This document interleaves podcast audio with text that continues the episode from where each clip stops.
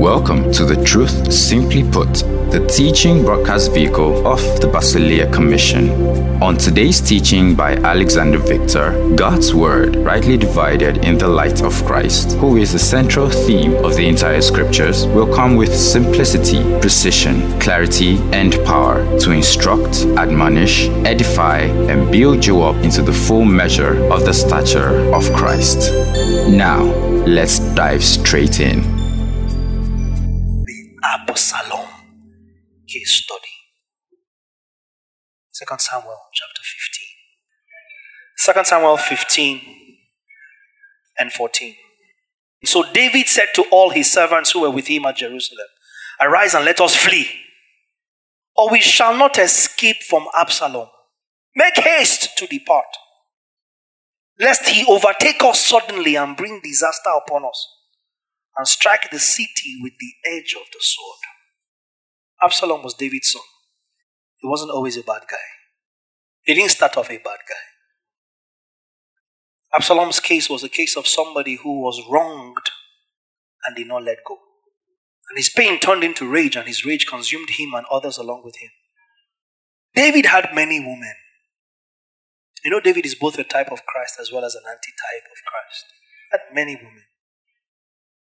In fact, God even asked him if he wanted more women. Because you know, I've asked me, I would have given you more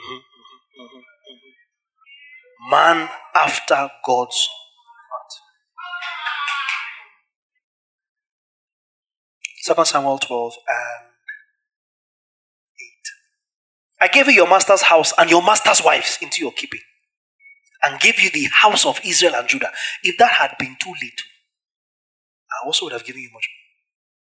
Oh, are you saying, you know, I'm saying that God supports? No, no, I'm not saying. I'm just showing you what the scripture is saying. A lot of women. And um, in that time, not all of them were what God had a problem with. That time. So, Absalom, his mother's name was Maacah, and his mother gave birth to him, as well as a sister called Tamar. Okay, you see it in Second Corinthians, Second Samuel um, fourteen. Now go back to go back to Second Samuel three. That's the, about the beginning of where that story starts. Second Samuel three, two to five. Sons were born to David in Hebron. His firstborn was Amnon. His mother's name was Ahinoam. Pay attention to that. Okay? Keep going. Second, Chiliah, bought by Abigail, the widow of Nabal, remember her? That came with cakes on the camel, the Carmelite. The third, Absalom, the son of Maacah, the daughter of Talmai, king of Geshur. The fourth, Adonijah, or Adonijah, son of Haggith. The fifth, Shephatiah, son of Abital. Five. And the sixth, Ephraim, by David's wife, Eglah. These were born to David in Hebron. See Second Samuel thirteen and one. So when I've seen Amnon born by Adonijah, we have seen no born by Ahinoam. We have seen Absalom born by Maacah. Now, Absalom, the son of David, this Absalom, had a lovely sister whose name was Tamar. Okay, so Absalom and Tamar shared the same mother, so they were full-blooded siblings. David's children by Maacah. Absalom and Amnon were half-brothers. David was their father. They had different mothers. Amnon took a liking. Now, the scriptures in the Old Testament says loved, but, you know, you can look at it and say he wasn't, but then Moses' father married his sister. Mm-hmm. Abraham made sure that a wife was taken for his son from his family. So, Abraham, so Isaac actually married his cousin. Yeah. Laban's children were his cousins, because Laban was his mother's brother. So you can look at it and say, well, was that really love? Knock yourself out. But I wouldn't think it's something strange in that time. Does that make sense? Okay, let's go ahead. Father. Amnon became obsessed. So the problem was not that he loved her. problem was love quickly turned or was replaced by obsession. And obsession impairs judgment. Obsession impairs judgment. When you're obsessed, all you're thinking about is yourself. And how you can use that person to objectify your desires even at their own expense. That's why when you can't have what you want, you are happy to kill it. You mess it up, nobody should have it. You can't have that man, nobody should have him. You can't have that job, nobody should have it. You can't eat that soup, nobody should have it. That's not love. That's obsession. Because obsession is inconsiderate where love is considerate. Obsession impairs judgment. Amnon became so obsessed with Tamar that he became ill. She was a virgin, and Amnon thought he could never have her. But Amnon had a friend whose name was Jonadab, the son of, son of Shimei, David's brother. That's his cousin. Jonadab was a very crafty man. And he said to him, "Why are you, the king's son, becoming thinner day after day? Will you not tell me?" Amnon said to him, "I love Tamar, my brother Absalom's sister." So Jonadab said to him, "Lie down on your bed and pretend to be ill. And when your father, the king, comes to see you, say to him, 'Please let my sister Tamar come and give me food, and prepare the food in my sight, that I may see it and eat it from her hand.'" Based on Jonadab's counsel, Amnon lay down and pretended to be ill. And when the king came to see him, David is a type of Christ. In some cases, antitype. If David as shepherd was a type of Christ, sheep were a type of the church. If David as king was a type of Christ, then Israel as subjects were a type of the church. Pay attention. To a king who was more driven by his shepherdly feelings than his kingship leadership authority. When the king came to see him, Amnon said to the king, "Please let my sister Tamar come and make a couple of cakes for me in my sight that I may eat from her hand." And David sent home to Tamar instantly. No discernment. David sent home to Tamar, you know, in his fatherly heart. David had always been a carer all his life. Always. David wasn't a terrible man in that sense. He's always a carer, always a selfless person. So you see David the shepherd now, or, or if you like, David the pastor of this church called Israel. Hmm. Sent home to Tamar saying, "Go to your brother Amnon's house and, and prepare food for him." So Tamar went to her brother Amnon's house and he, and he was lying down. Then she took flour and kneaded it, made cakes in his sight and baked the cakes. And she took the pan and placed them out before him, but he refused to eat. Amnon said, "Have everyone go out from me." And they all went out from him. Then Amnon said to Tamar, "Bring the food into the bedroom, that I may eat from your hand." And Tamar took the cakes which she had made and brought them to Amnon, her brother, in the bedroom. And when she had brought them to him to eat, he took hold of her and said to her, "Come, lie with me, my sister." But she answered him, "No, my brother, do not force me, for no such thing should be done in Israel. Do not do this disgraceful thing. And I, where could I take my shame? And as for you, you would be like one of the fools in Israel. Now therefore, please speak to the king, for he would not withhold me from you." Can you see that? However, he would not heed her voice, and being stronger than she, he forced her and lay with her. He raped her. Then Amnon, see obsession, hated her exceedingly, because if he loved her and had managed to sleep with her, he should have fed his love for her. But because he was obsession, after having his way, he hated her exceedingly, so that the hatred with which he hated her was greater than the love with which he had loved her. And Amnon said to her, "Arise and be gone." So she said to him, "No, indeed, this evil of sending me away is worse than the other that you did to me." But he would not listen to her. Then he called his servant who attended to him and said, "Here, put this woman out, out, away from me, and bolt the door behind her." Now she had on a robe of many colors, for the king's virgin daughters wore such apparel. And his servant put her out and bolted the door behind her. Then Tamar put ashes on her head and tore her robe of many colors, and laid her hands on her head and went away crying bitterly. Sad story. And Absalom, her brother, said to her, "Has Amnon your brother been with you? But now, hold your peace, my sister. He is your brother. Do not take this thing to heart." So Tamar remained desolate in her brother Absalom's house. But when King or Pastor David heard of all these things, he was very angry.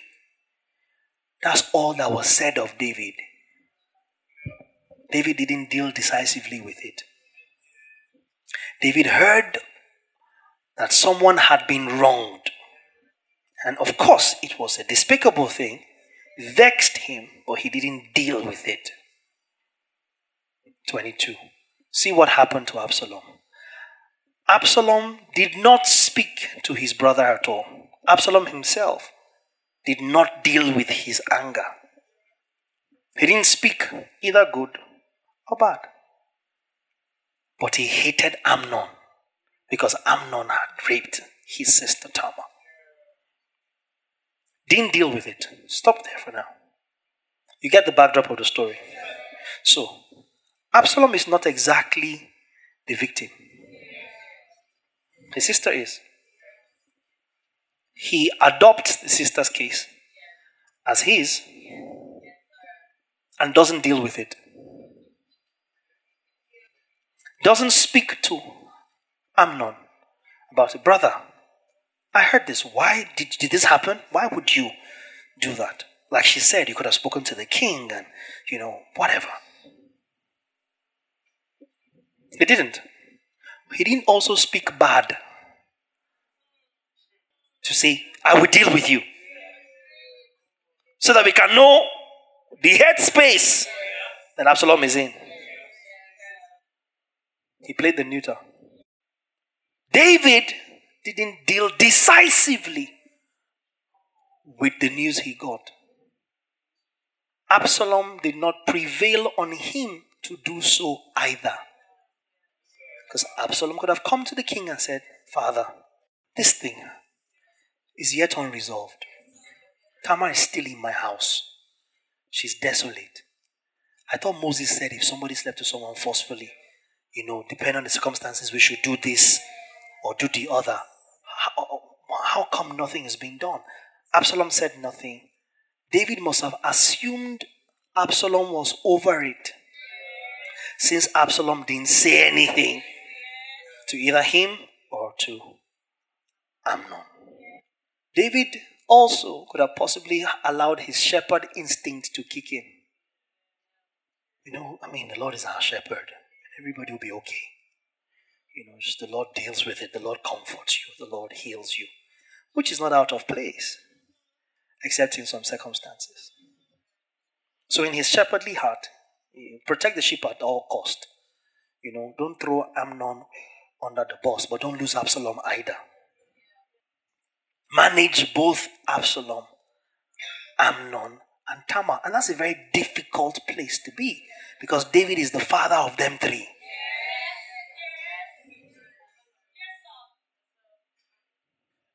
Are you here? David is as much Tamar's father as his Amnon's. He's as much Amnon's father as his Absalom's. And he's a shepherd. His boast is that, "I never lost a sheep." Do you remember? Lion, bear. I never lost a sheep. So whatever happens right now, I care for Tamar as much as I care for Absalom, as much as I care for Amnon. How the three could be compatible and for how long that can be compatible, we will see. Are you here? Yes, Absalom's rage quickly turned to a conspiracy, even against David. See verse seven. Jonadab is talking to him. Second Samuel thirteen, that's where we are. I need verse seven. David sent home to Tamar, saying, "Go to your brother Amnon's house and prepare food for him." So Absalom is like, by the time Absalom is angry, it's like, yeah, it's even the king that even sent my sister to Amnon's house. Even the king, I don't vex with him. Because once there is resentment, imaginations run wild. Even if that resentment is from something that truly happened. Because once one thing or one element of a thing is true, every lie you line up behind it can appear to be true. In fact, we don't need proof. The fact that we can establish that there's an element of truth here is enough to validate every other imagination. See, who even sent her to Amnon's house? David. So David is in on this. Yeah, so the pastor knew of this. Or the pastor sponsored it. He had a hand in it. How did you get to Amnon's house? The king sent me there. Eh? So the king now sets you up, my sister, to be raped. And Absalom did not go to the king to say, "Sir, I heard you. Amnon having Tamar over was on account of your instruction." And David would have had a chance to explain himself and said, "No, but Amnon prevailed on me. He was sick. I went to, I mean, I, I, I, I went to see him." And you know the funny thing? Amnon was so obsessed that he literally was sick. He wasn't pretending to be sick. He fell sick. And David saw it. He would have at least been able to explain, "No, no, but no, no, I, I went. I probably had the royal physician with me. He, he was sick. And at the time, I didn't see anything wrong with asking, obliging his sister's request. You know, perhaps I should have been more discerning." But and then, no, no, no, but I had nothing to do with it. And that would have at least probably tethered Absalom's rage. But no, Absalom quickly turns it to a conspiracy, because once there is strife, imaginations run wild and everything else is true.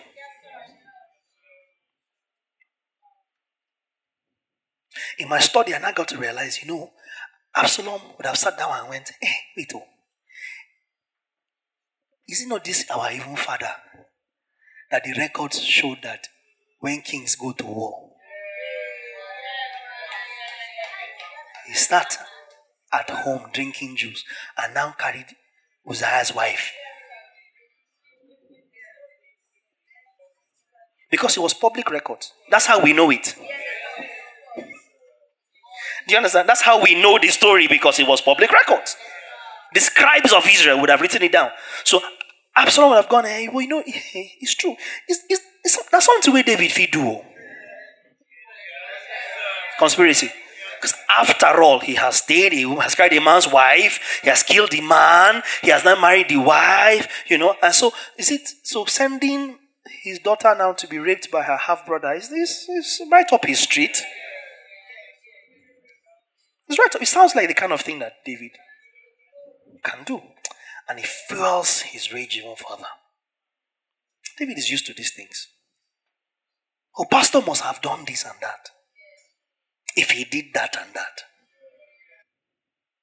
And strife starts to gain ground, because unresolved personal hurts lead to resentment, bitterness, conspiracies, and then rebellion.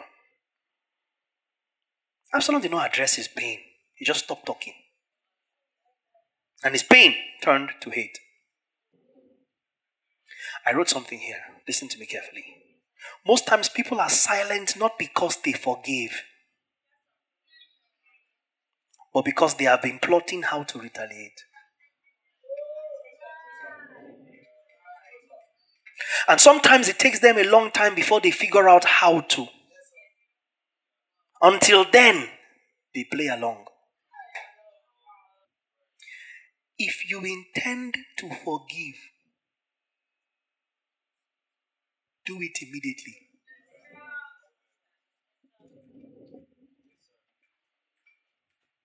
If you let it fester, even when you think you are ready to forgive, you'd have lost the capacity to.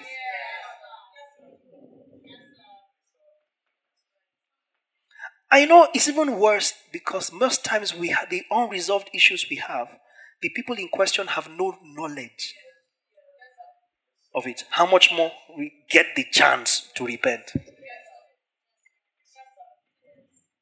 Because if Precious has hurt me, and I and Precious are of the same body, and I feel like she knows what she did, the first thing I should do is go to Precious. And go to Precious with the intention of mending what was lost. Now, when I skip Precious in totality and I turn to anybody else, my intention is clearly to destroy Precious for what she did, not to give her a chance at redemption. And anybody that, that takes sides with me against a Precious we have not spoken to is a Ahithophel. People are silent not because they forgave, but because they are plotting how to retaliate. And sometimes it takes them a long time to figure out how to do it. Until that time, they just play along. Absalom game. And that's carnality, because we are immediately to address our faults one to another and forgive one another. James five sixteen, put it up in a T P T. If this word robs you wrongly, you are one of them.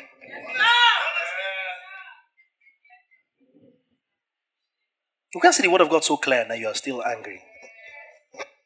Honestly, if the word of God does not do it for you as a believer, what do you want to do for six and seven books of Moses? What, what should we give you?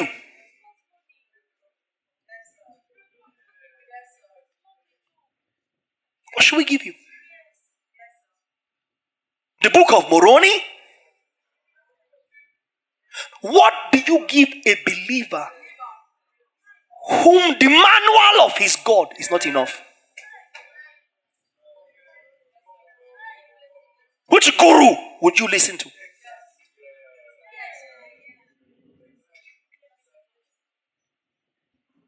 Are you a believer? If the word of your God cannot restrain you, because our God tells us in James five and sixteen, in that book, T P T, confess and acknowledge how you have offended one another, and then pray for one another to be instantly healed. For tremendous power to heal is released through the passionate, heartfelt prayer of a godly believer.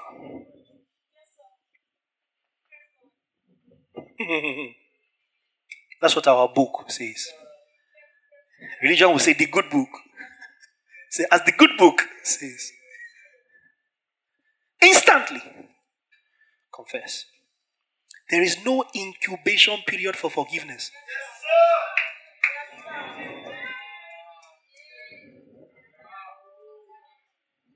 Did you hear me? Yes, sir. Let's all say it together. One to go. There is no incubation period for forgiveness. Mm. Grace is order where there was once chaos. Grace is not chaos where there was formerly order. You can't tell me that the law had more order than grace.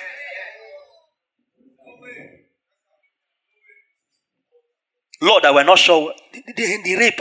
How did the rape happen? Was it in the country or in the city? Because how we respond to rape in the city is different from how we respond to, to rape in the country. In fact, even in the city itself, did, did, did she shout? Because if you shouted, that's how you respond according to the law. If you didn't shout, or if you didn't hear you shout, that's how. Okay, you, you, the rape was in the city.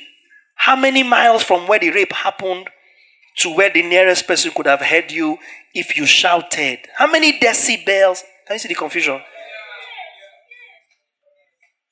How is that what you want to keep? Eye for eye. You have to, I have to. That means we all have only two times to offend each other.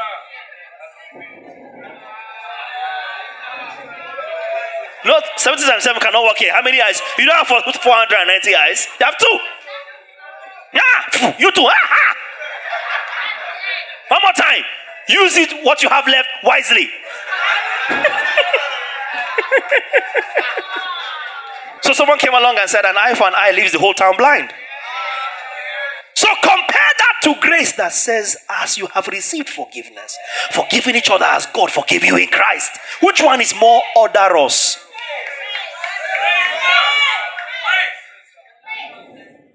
Which one is more in a straight line? Grace is the order. There's no incubation period of forgiveness. Colossians three thirteen, quickly. Bearing with one another and forgiving one another if anyone has a complaint against another. Even as Christ forgave you, so you also must. It's not a suggestion. That's why Paul will hammer in First Corinthians six that it's an insult on the church of God, on the grace of our Lord Jesus Christ, for you and you to end up in court. And that's when it's actually a case. Prima facie. Forgiving.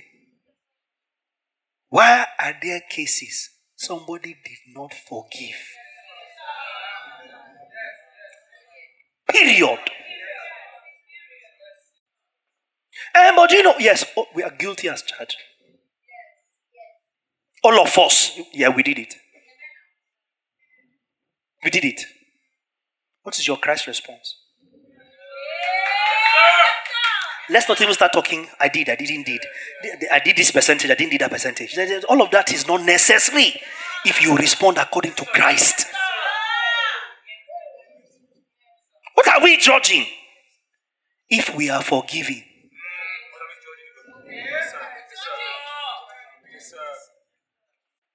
Is, is this scripture I'm showing you? What are we judging if we are forgiving? You walk up to somebody, Esther walks up to Delight and said, you know what, I perceive that that came across like that. And Delight will be like, oh, I'm, I'm so sorry. I didn't I didn't think. That was the farthest thing from my mind. And be like, well, I, I, I, I figured, but I thought I'd let you know. If you are discipling Word Abiding House and you've listened to who told you forgiveness was unconditional, you will know that you don't even need that conversation to forgive. You don't even need it. You don't need a premise. Your only premise for forgiving your brother is that God in Christ forgave you. Not that your brother repented. Repentance in the New Testament is not a prerequisite for forgiveness. Come and beat the messenger. And it's not today I said it for the first time. Scripture is clear. Because if it is, auntie, you are not forgiven of your sins. You are not. You are still in your sins. Because your repentance, you have never meant it. God, I promise you, I cut a covenant with you. Today is the last day. If I try this again, kill me. I invented that covenant. I did. It's a lie.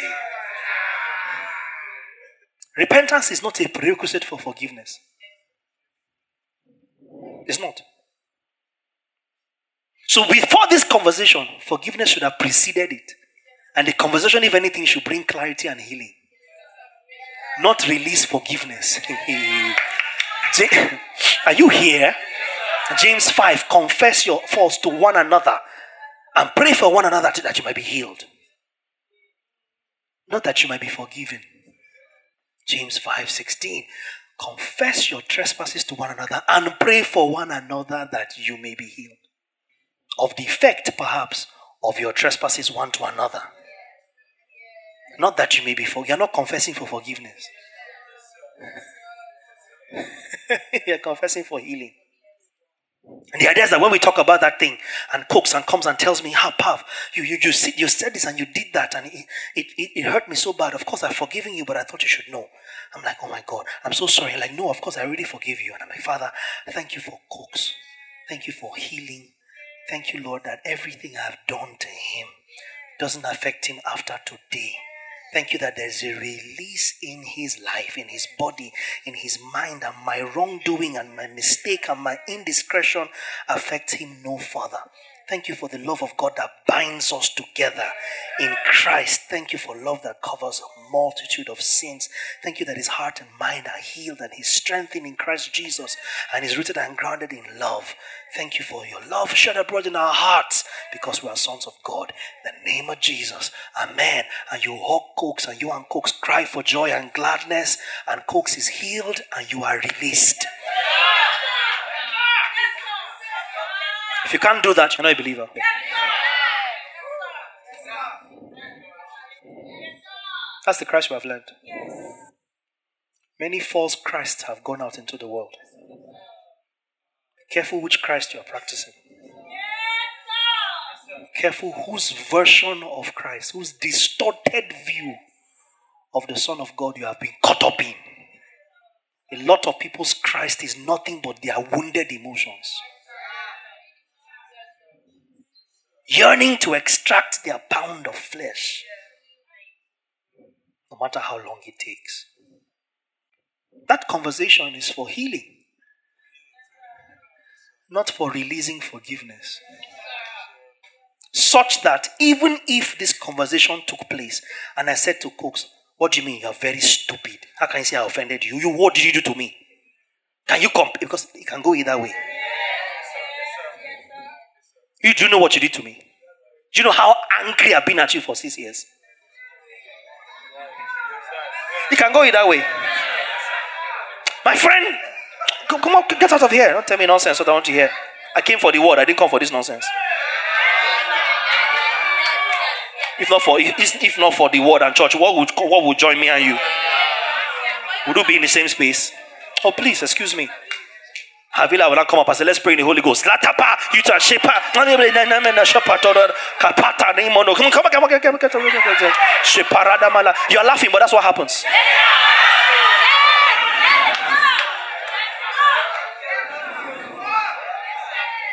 Even when this happens, uncle, your Christ's response is to forgive. There's no justification for carnality. Even if, hey, First Peter, First Peter four eight. Oh, that's good.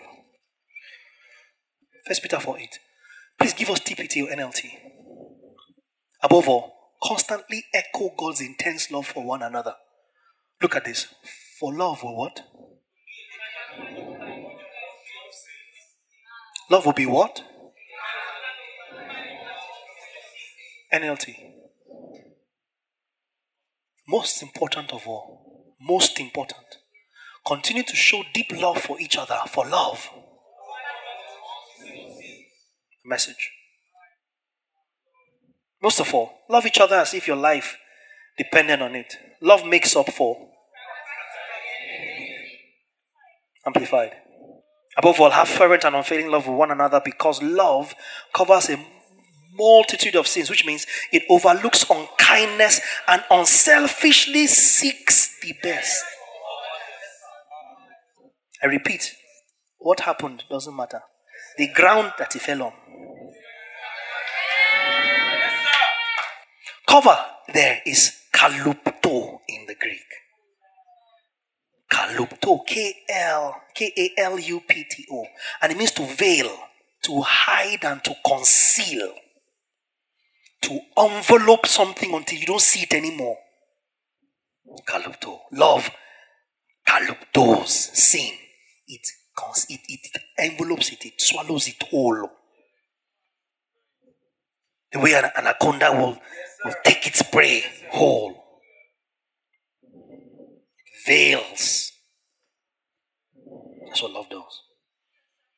But not Absalom. Absalom waited two years And he waited two years as the king's son. He waited two years as Amnon's brother. He waited two years as an associate pastor in the church. It's Absalom serving Pastor David. I said to you today, this message will either destroy you or it will build you. Two years in the fourth, he didn't take a back seat. The forefront of ministry service. Serving, praying, giving, scheming. Second Samuel thirteen twenty-three. I'll show you scripture. I don't I didn't come to tell you my own words. I'll show you scripture. You see it one after the other in scripture. And it came to pass. Look up. Look, or you look in your Bible. Pastor thinks everything is okay. Amnon thinks everything is okay. Tama thinks everything is okay. Tama, the victim. Yes, sir. Church thinks everything is okay. Two years scheming, incubating, hibernating, cooking, strategizing, planning, checking out the weaknesses and the areas where you will come in from the inside and sabotage it from the inside. Because if you had left two years ago, you'd have had no access to plan what you were planning. You stayed in the ranks and kept serving, kept singing, kept playing, kept praying, kept playing along and pretending. Maintained your access because you read Art of War where they said, keep your friends close and keep your enemies closer. So you stayed plugged in, biding your time. Put that scripture back up, verse twenty-three, Second Samuel thirteen. After two years, Absalom had his sheep shearers in Baal Hazor, which is near Ephraim. So Absalom invited all the king's sons. And Absalom came to the king and said, kindly note, your servant has sheep shearers. Are shearing, you know, taking up the wool from the sheep. Please let the king and his servants go with your servant. But the king said to Absalom, no, my son. And, and Absalom knew that David would not come to where he's removing wool from sheep. The king will not come. He knew. He knew. This trick did not start today. So, but he had to ask an impossible thing. So the king can now, in order to pacify him, give him the, the alternate, which is actually what he's after. No, my son, let us not all go now, lest we be a burden to you. Then he urged him, but he will not go, and he blessed him. And Absalom said, if not, please let my brother Amnon go with us. And the king said to him, why should he go with you? Absalom urged him. So the king budged. Shepherd David. Pastor David. And he urged him, so he let Amnon and all the king's sons go with him. And David did not know. He thought bygone was bygone. So he let his guard down. And the same gullibility with which he sent Tamar to Amnon in his church mind is the same gullibility with which he sends Amnon to Absalom. It's his church mind. And he releases his son to another son. Go and do business together. Go and walk together. Go and help your brother. Go and support his dream. Go and help his business. Are you listening to me? And support what they are doing. Ah, this is my church mind. You might learn a thing or two from how sheep is shared. You might lend your own skill to your brother. After all, both of you are brethren. And you are family. My family that I produced. So in Pastor David's church mind, he sends these brethren to go and transact with the other brethren.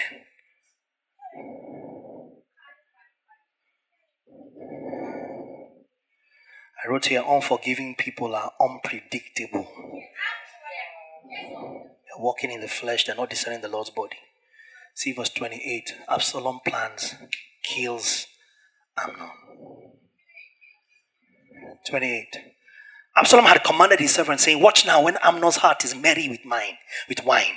When you are at your lowest ebb, when your guard has been let down, when you are at your most vulnerable, when you are at your lowest, when you are hurting, when you are you're trying to make sense of life, when, when you're not really sure what's going on, when you are at your most compromised state, that's when Absalom strikes. That he that thinks he stands.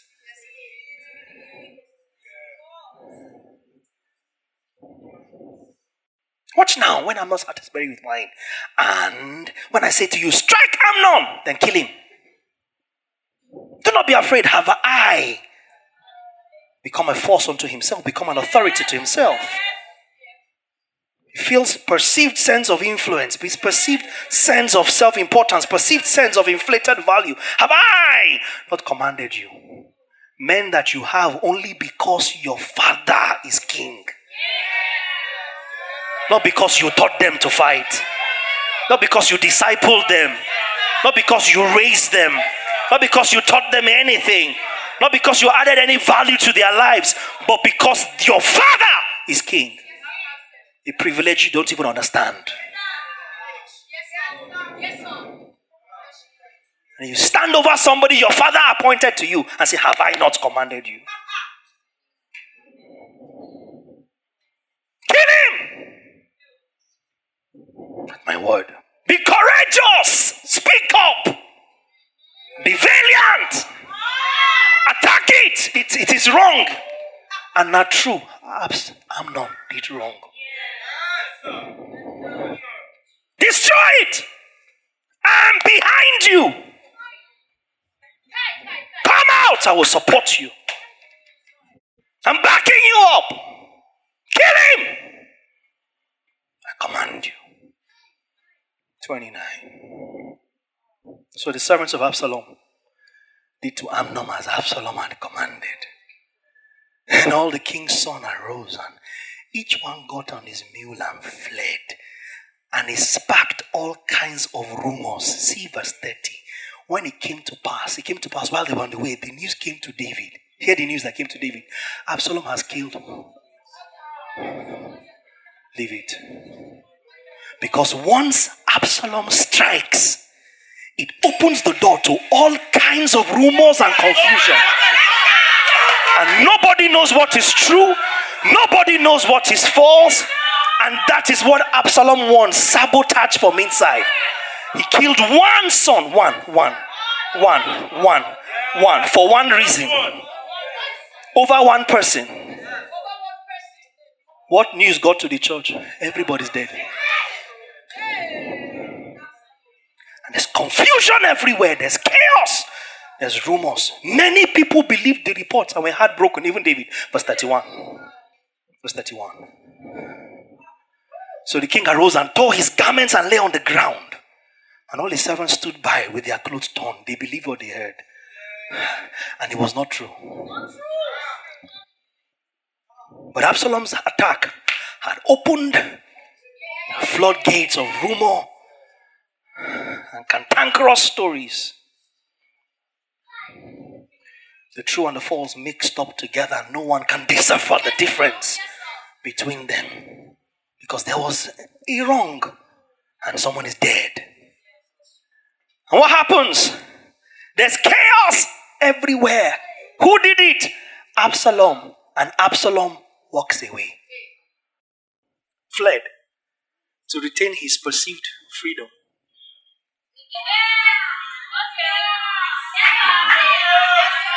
It's perceived deliverance.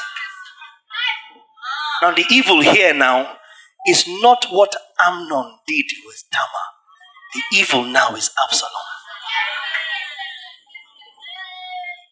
Because even what Amnon did with Tamar is not outside the, re- the purview of forgiveness and Kalub too.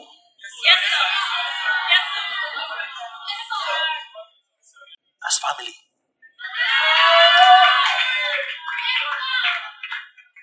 One of the ways the devil thwarts it in your mind is to make you forget when we did this to you.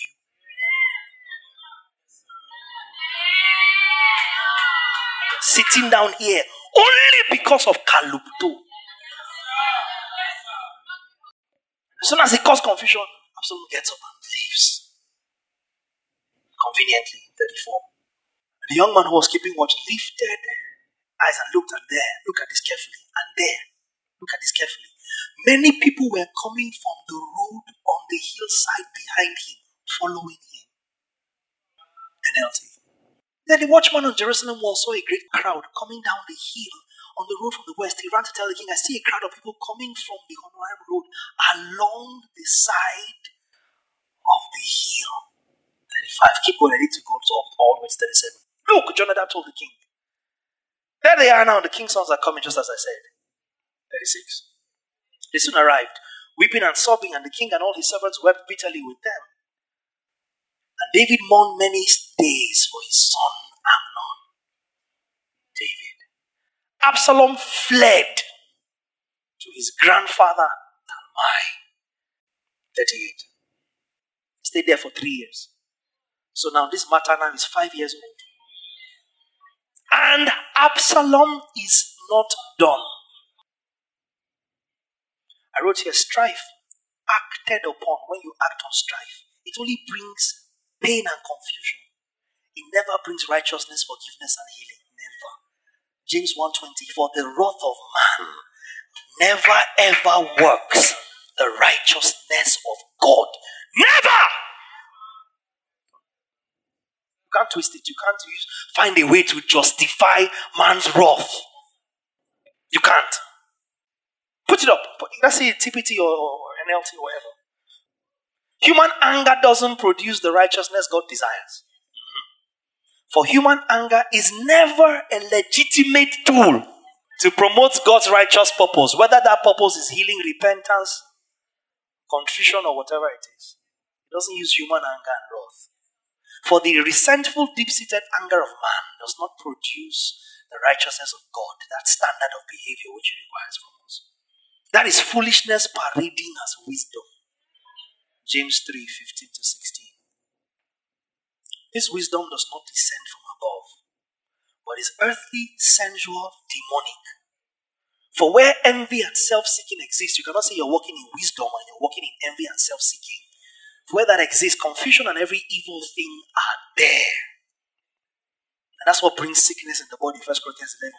For this reason, many of you are sick and many sleep. You following? And then I noticed something ironically. The workers of this carnality don't feel the pain. Absalom continued like he didn't do anything. People are crying with David. The church is in mourning. The pastor's heart is shattered. The king is shattered. He's lost his son. Absalom doesn't give a toss. Because he's self-conceited, caught up in his own selfish desire. Doesn't care what happens to anybody else. Amnon is dead. His plans are thwarted and distorted. Absalom is not done because there is a conspiracy in his mind that has added his pastor to the mix. Because we have not understood that Absalom did not forget that he thinks David and they inside.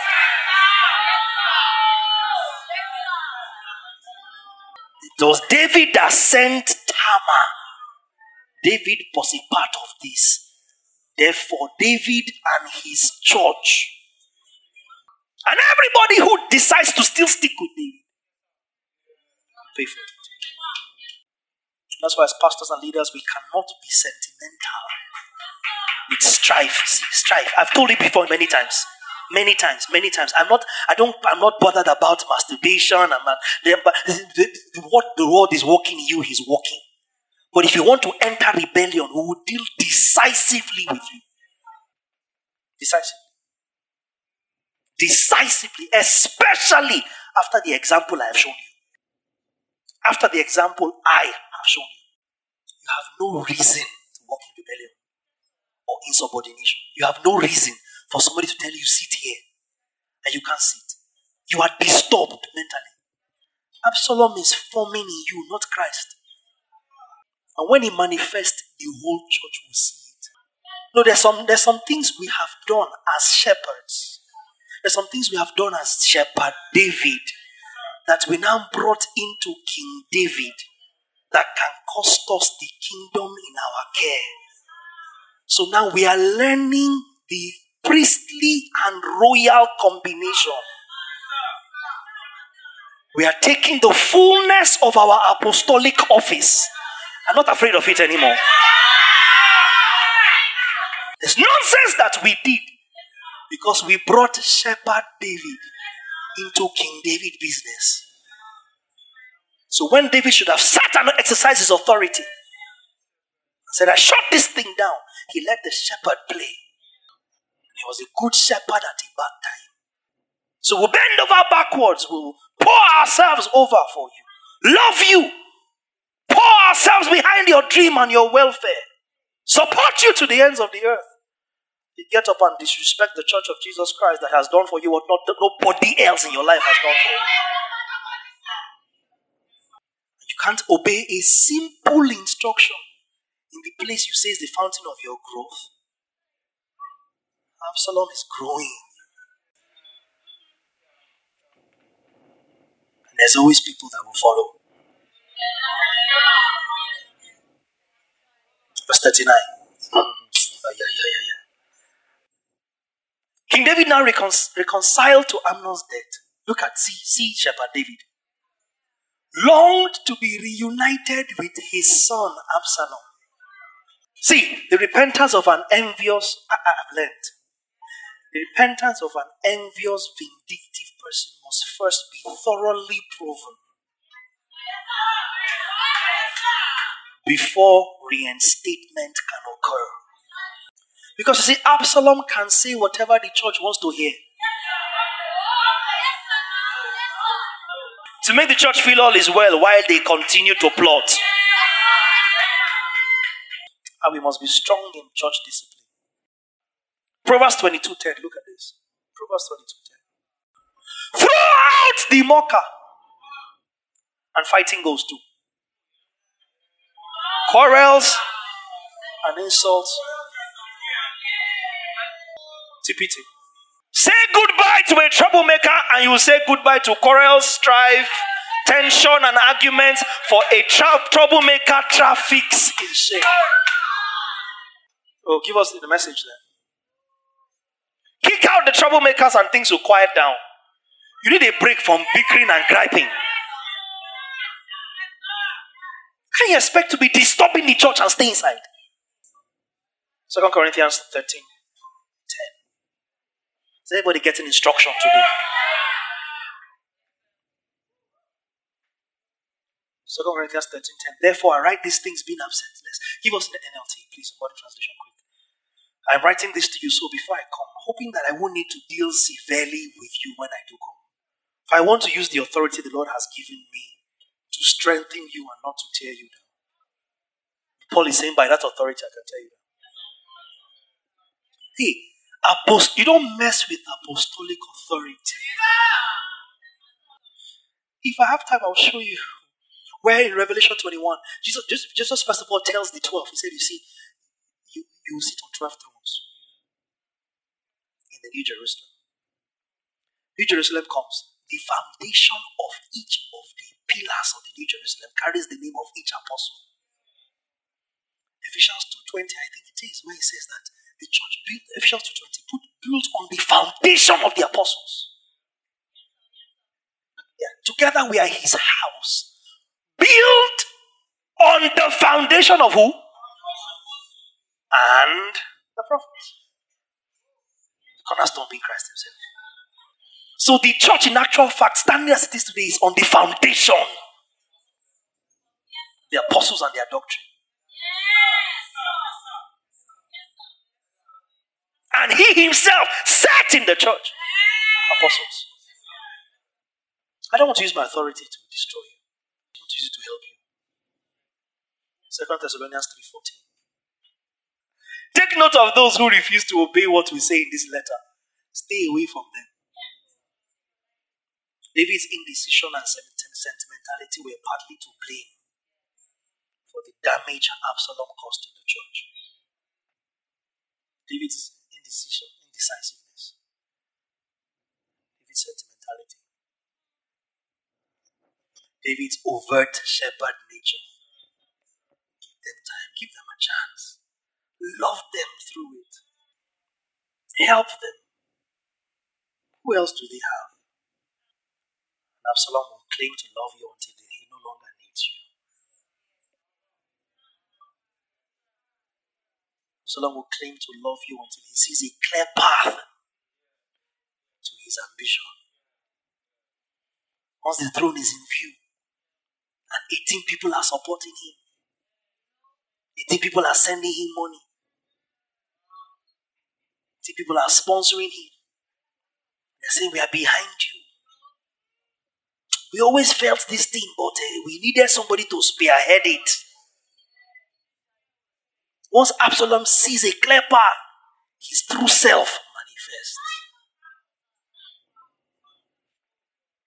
And it doesn't matter who goes down. Absalom just thinks it can never be me until his hair is hanging from a tree. Paul writes to the Corinthian church, you will see some things that will shock you today in the gospel. Second Corinthians two and nine.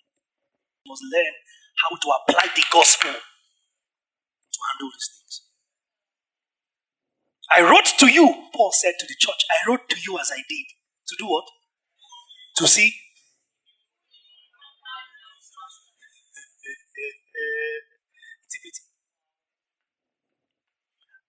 You see, I wrote previously in order to see if your heart will pass the test and if you were willing to follow my counsel in the message. The focus of my letter wasn't on punishing the offender, but on getting you to take responsibility for the health of the church. Amplified. For this was my purpose in writing, to see if you will stand the test, whether you are obedient and committed to following my instruction in all things. We're dealing with an issue of somebody who is so, so dirty in his ways, and I've, I've addressed it, but the reason why I actually wrote it is not for the issue. It's to see if you will do what I said. So your following, your following must be tested. It must be proven. Your following must be tested. Your following must be proven. I've been shouting here for years that the sum total of any relationship is what is left after it has been tested. The net value of a relationship, not gross, net. Buy beans, two models until you take out the stones. And then you weigh it again.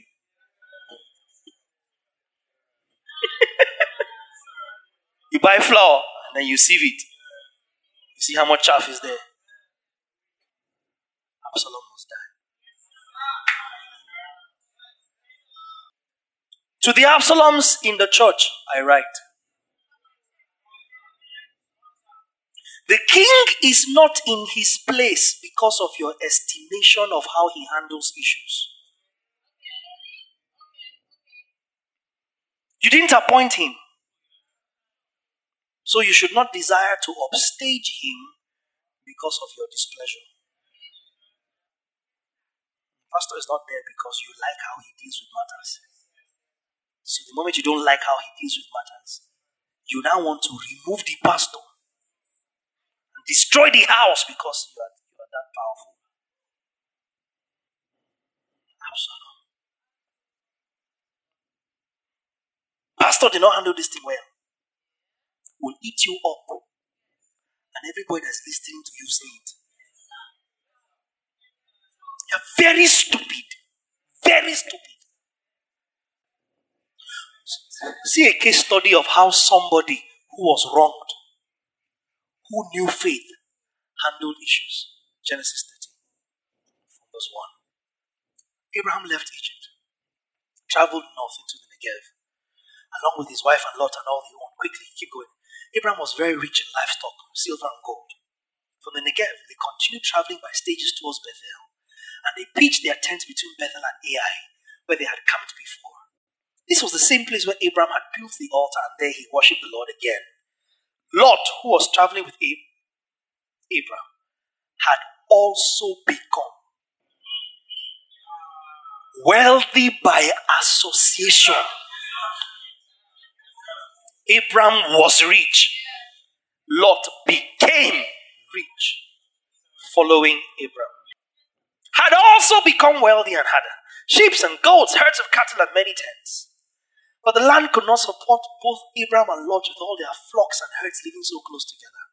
So disputes broke out between not the two men, but between their herdsmen.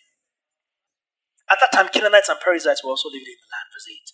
Finally, Abraham said to Lot, let's not allow this conflict to come between us or our herdsmen. After all, we are family. The message. Verse eight, the message. Abraham said to Lot, let's not have fighting between us, between your shepherds and my shepherds. After all, hey, family doesn't fight. If there was a scenario for family to fight, James would not be asking in chapter four, wait, why, why, why, why is there war? Fight among you. James four one. Why? If there's, a, if there's an allowance for us to fight, James four one. Why? What's causing quarrels and fights? So Abraham says to Lot, we're family. We should be fighting. Genesis thirteen eight. Go to the nine. Genesis thirteen nine.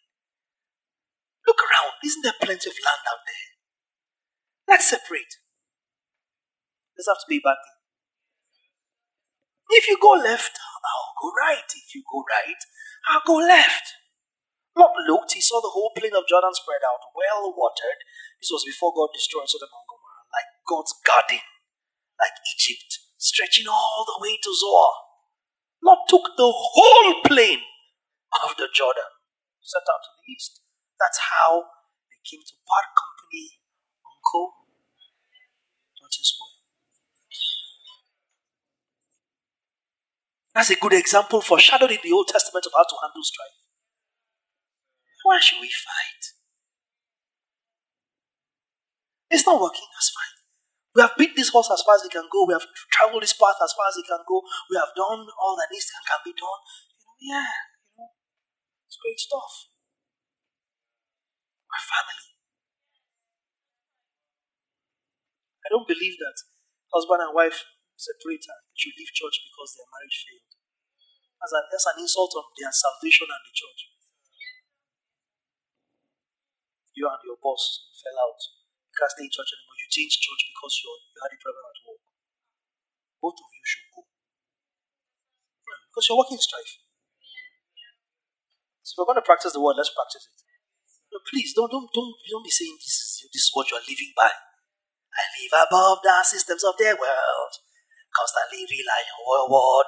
No matter what the people say, no matter comes my way, it's you you are living for you for.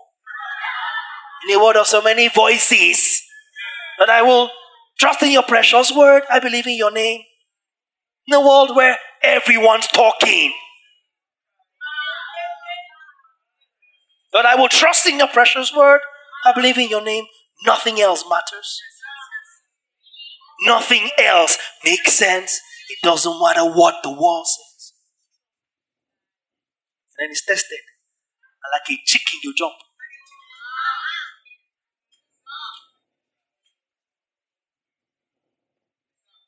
You get angry when we say that they left us. It's scripture! Pastor, they handle this thing where it will eat you up. Ah, me I'm looking at Pavi Foley. Ah. If I was pastor, he's Antiqua pastor.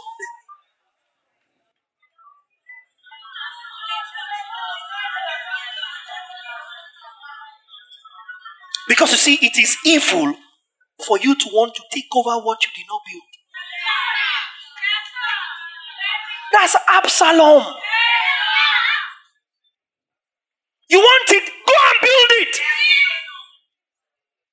That's why most times people that demolish are different from the people that build. You bring the demolishers to demolish. Then you clear out and bring the builders. Because demolishing is easy. This whole building in an hour can be down. So, an hour. In an hour it can be down. There's a battering ram that will just cross there and in seconds just go right across. Destroyers don't build. Builders don't destroy. Anyone that's hanging around you, and those of you that are thinking, ah, ah, myself, I'm not an Absalom, be careful. The moment you sit around somebody saying, eh, hey, you, eh, me, the way they handled it, eh, Pastor, me, eh, me, if I was the one that heard this thing, you know, the way that, ah, ah, you have already been effectively compromised. Effectively. Hey, come back and kiss my hand, kiss my ring, hug me, you know, butter me, give me gifts and bribes. You have been compromised. You are aiding and abetting rebellion. It's not something you mess with. It's not something you mess with. I don't know, me, I'm neutral. You're stupid. David was sentimental when he should have been firm.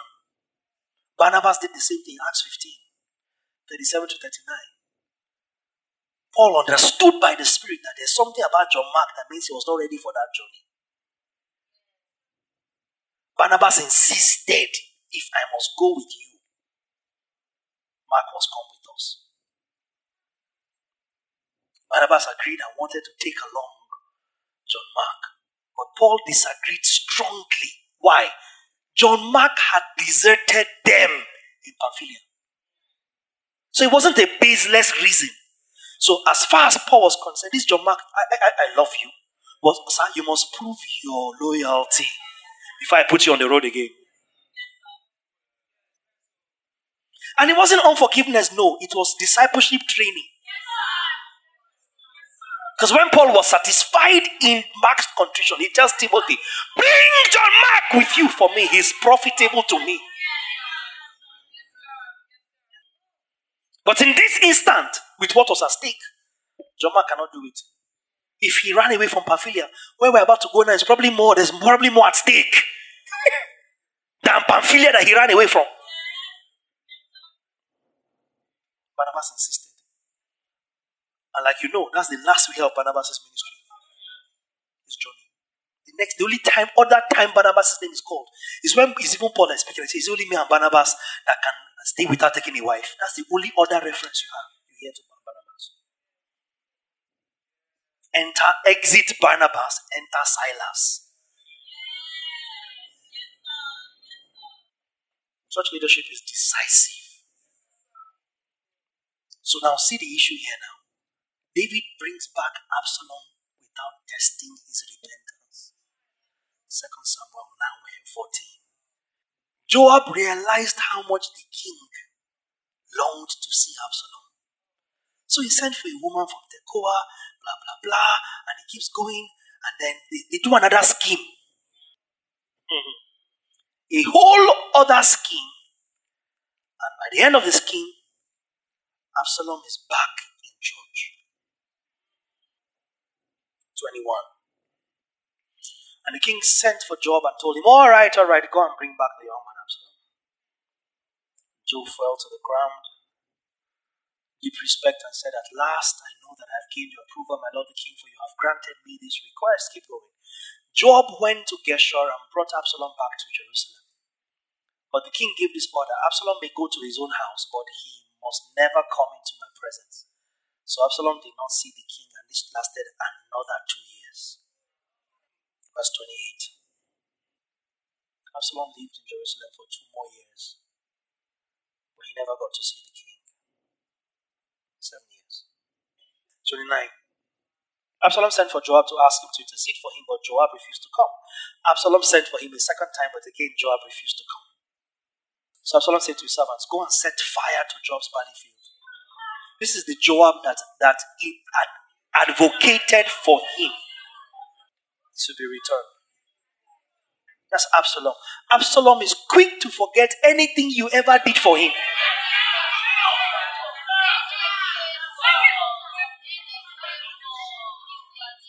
Doesn't matter what good you ever did. The moment you are not favoring Absalom anymore, Absalom will turn against you. The moment you're no longer serving Absalom's interest,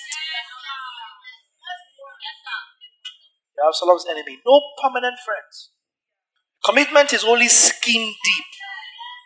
What it does for you, when it does it for you, how it does it for you. And the moment you're no longer serving Absalom's cause, Absalom starts to drag you, bite you, and set fire to everything that is yours. How dare you not be there for me when I want you to be there for me? How dare you not jump and call me sir, ma, when I send for you? Why was Absalom like this? Verse twenty-five will tell you. Absalom was beautiful, gorgeous. The desire of everybody. Absalom will look at you and say, is it my fault that I am beautiful? Do I have to suffer for my beauty? It's in your Bible. It's in your Bible. It's in your Bible. So because of that, Absalom felt he could have whatever he wanted. I'm the best thing around here for miles. You're skipping me over. Who are you? Want? Who's Job wanting to go and attend to if Job is not attending to me? How dare Job overlook me? And at that point, it doesn't matter. This is the Joab that kneels before the king and say with deep respect and say, thank you for granting me this regret of letting me bring back a renegade to you. If not for Joab, Absalom would not even have that access. But Absalom is now back in his house as a prince. And because he called Joab twice, Joab did not answer him. How dare Joab! Do you know who I am to you? But it's Joab that should say, do you know what I've done for you? Do you know what I bent over backwards to help you come into? Instead, it's Absalom that gets offended. That Joab that helped advocate didn't come. So he calls his minions and set his barley field on fire. And in doing so, he manipulates Joab. Because he forces Joab to come out. And then, for fear of retribution or whatever, Joab agrees, okay, let me go and speak to the king again. Because now that you have burnt my field, only God knows what else you will use against me. Because it be like I say, I've played into your hands once or twice. So Joab went to the king, verse thirty-three, and told him. And the king had called for Absalom. Absalom bowed before the king, and the king kissed him. But this is not what Paul teaches. Paul teaches that people who have been found to be contrary to scripture should be put away so that they may be shamed. The word shamed is the word entrepo in the Greek, not episcosonomai. It's not in this context. Shamed here is entrepo, which means to turn about or to bring about reverence. So shame not in, as in disgrace, but as in forcing you to get to the point where you turn about. It, it, it says a wholesome shame which leads a man to consider his condition. So shame such that if you are made inactive, you should sit down and be sober and think about it and say, Lord, I'm sure there's a purpose for this thing going on now. If you help me to see it according to your word and line up, I can complete the process and be restored. That's shame and entrepo in this context. Now your ego ought to have been long dead for you to have entrepo. If you don't have entrepo, you will stay there for a very long time. If you will not be entrepo, if you will not be shamed, if you will not get to the point where you have absolute contrition as part of your process of brokenness, we can't help you. And you can be there seven years and play the piper to the tune, and you have not changed. You can present yourself to the king and you are kissed. You say, Papa, Papi, Daddy Bobs, Dada, Pastor. Yes. Somebody who doesn't apologize is not as dangerous as somebody who apologizes and says, it's not what they wanted, it's not an apology. Actually, even not to say sorry. So you are removed so that you can be shamed. Shamed is the working of God by His Spirit in your inside to confront you of your condition so you can realign. Only on that strength are you restored. Any believer, therefore, justifying the harm they caused in the body is a time bomb wherever they go. Any believer justifying the harm they caused in the body of Christ is a time bomb wherever they go. Mark them. Mark them. Any believer that justifies harming the body will do it again. Mark them. Romans sixteen. Avoid them. It's the church they end up in that I feel sorry for. It's the people they marry I feel sorry for. It's the people they employ again and again and again and again and again that I feel sorry for. Because Absalom serves Absalom.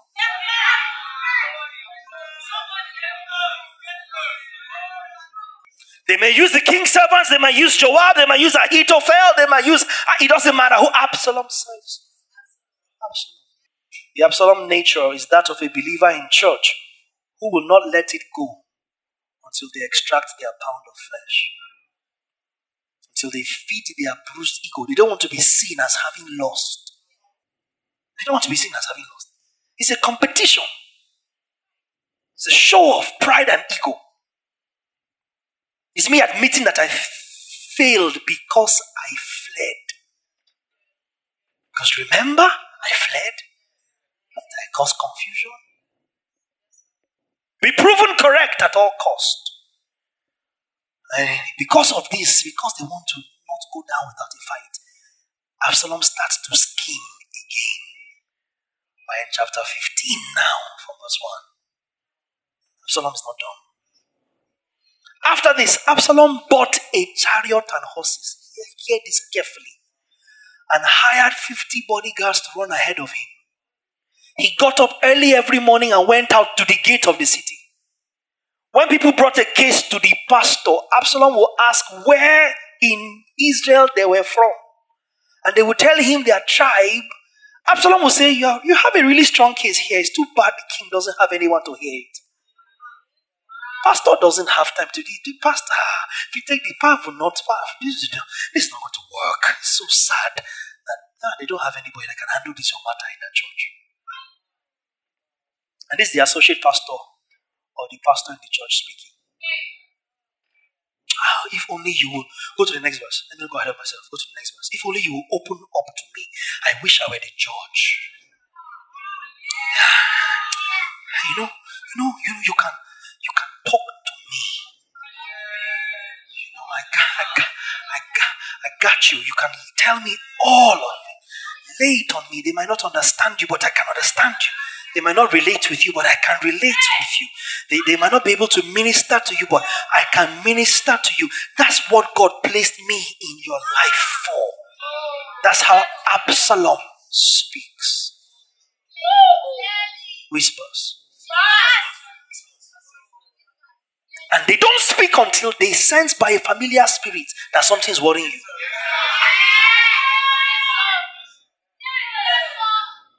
They look at you, you have not paid your school fees. They look at you. Uh, it looks like what they promised you, they've not given you. They look at you and they conclude you're out of favor with church. They look at you and they think you have not soloed a song in a while. They look at you, they've not even given you song to sing. They look at you, oh, it doesn't look like pastor even has time for you anymore. They look at you, Pap doesn't even mention you like he used to mention you anymore. He looked at you, are you still his beloved? Are you still my darling? Are you still the one that he used to, you know, you don't, it doesn't look like things are going well for you like they used to go. You, oh, oh, I wish I was the one handling your case. I will, I will fall over myself to show you how much I got you, how much I care about you. It's just a shame I'm not the one in charge of you. I wish I were the judge, then everyone could bring their cases to me for judgment, and I will give them justice. Does that word sound familiar?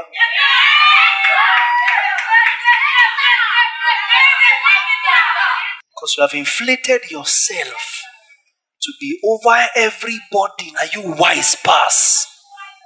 Are you, sorry, fine pass? Are you hot pass? Are you pink pass? Oh, oh, oh, if I was, if I was the one handling this thing. No, don't let it go. Don't let it go. This is major. It's major. Don't let them brush it away. It's major. Ah, if it was somewhere else, do you know what, what, what, what would have happened right now? Don't let it go. Don't. If you need support, I will support you. It's not stuff that the king can handle. Let's deal with it. Absalom said to the king, please, let me go to Hebron and pay the vow which I made to the Lord. It's after many years of doing pastor's ministry while denying that it happened, I don't want to be pastor. But that's, you wake up every morning, that's the only thing you want to do. You take your seat and start to look for who to lead, who to pastor, who to control, who to advise, who to collect their counsel, who to trust you for counsel and advice. And you're already running your ministry inside the ministry. You can't quote the king. Instead, you contradict the king using the name of the king. Because after all, the king is complicit. The king is not innocent. Pastor did something.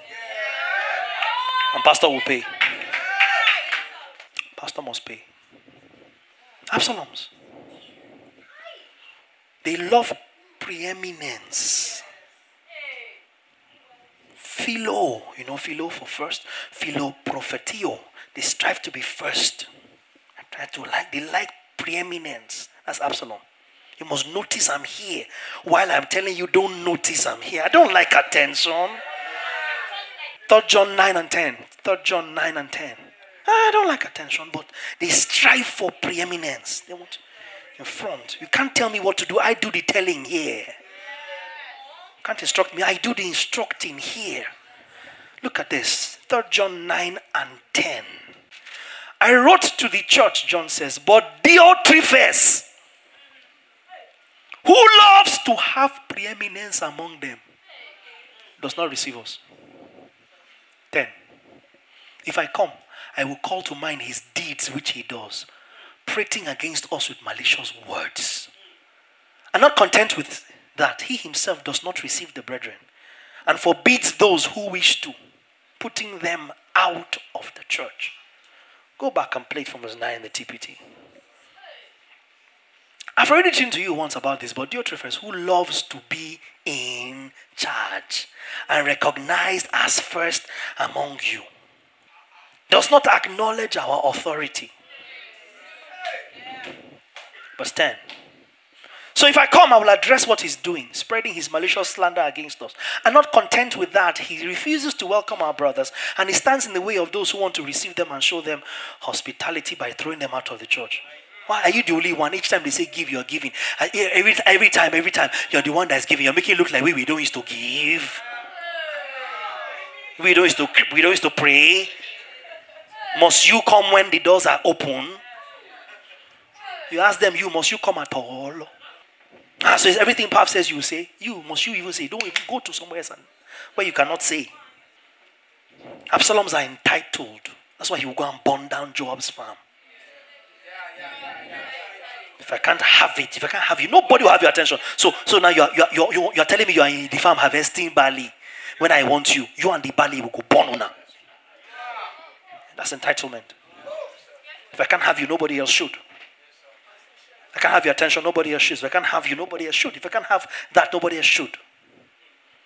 Absalom and Diotrephes. And you know, somehow in the midst of his scheming, Absalom becomes very popular. Because he has stolen the hearts of people. I wrote here, when you set yourself up to be seen as equal with or preferred above spiritual authority, you have set yourself up to cause division, sway the hearts of believers, and end up in self-destruction. When you equal yourself with spiritual authority, they say how grace has deceived you. to think that because all sons are equal in the eyes of the Father, God was stupid to set some over others. Because that's what we do. That's what rebellion in the church does. It insults the sovereignty of God to place men over men. And place, God placed men over men. Deal with it. Or use the door. There are men over men. There are men over men. God placed men over men. The people that have rule over you in the Lord.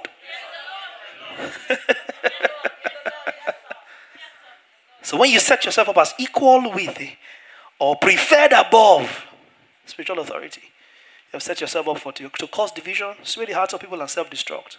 As Absalom. Soon, you will produce brethren who can no longer respect the church. You produce brethren who can no longer respect church leadership. And you produce brethren who can no longer respect the word of God. While selling to them an illusion that what you are helping them do is the word of God. Your quick fellowship will raise people that defy the church, defy church leadership, and defy the word. You sell them your version of your opinion, your heresies, and your schisma. Let me start today. Scripture showed us you didn't pay attention. You know why those people now get to a point where they can't say, "Oh, my pastor said." You become embarrassed to say, "My pastor said." He said, God is teaching us all. Why didn't he come now and be teaching you now? God is your teacher. Let him come and teach you in church. Mm-hmm. I said so. All through the New Testament, why don't we see churches gathered and it's God that is teaching them? Because all they need to do is just gather. Is that not so? Just gather. God is present with them. And then God will now speak it out audibly. My children, my children. Or like a listening party. You know listening party? When you go for a listening party, everybody wears headphones. There's no sound in the church. There's no sound in the hall. Everybody wears headphones. When the song is played, you just see people just doing. So we might as well come to church and it's a listening party. I think God is speaking. We'll just be there quiet. Everybody listen.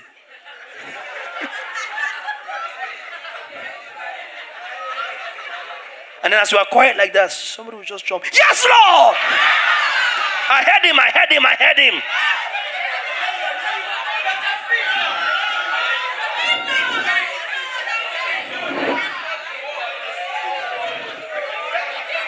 Because everybody's hearing God in their...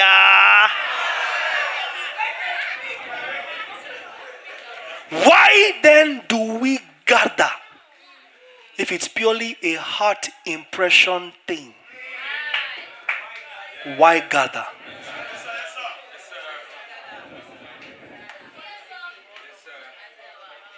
Because the human body is the agency of God's function in the earth.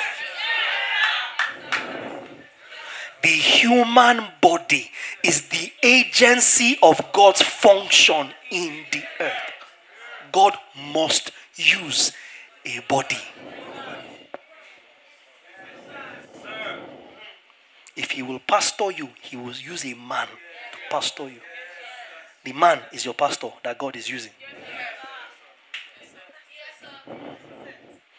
If you be taught the word of God, he will use him. He's the one that set teachers in the church.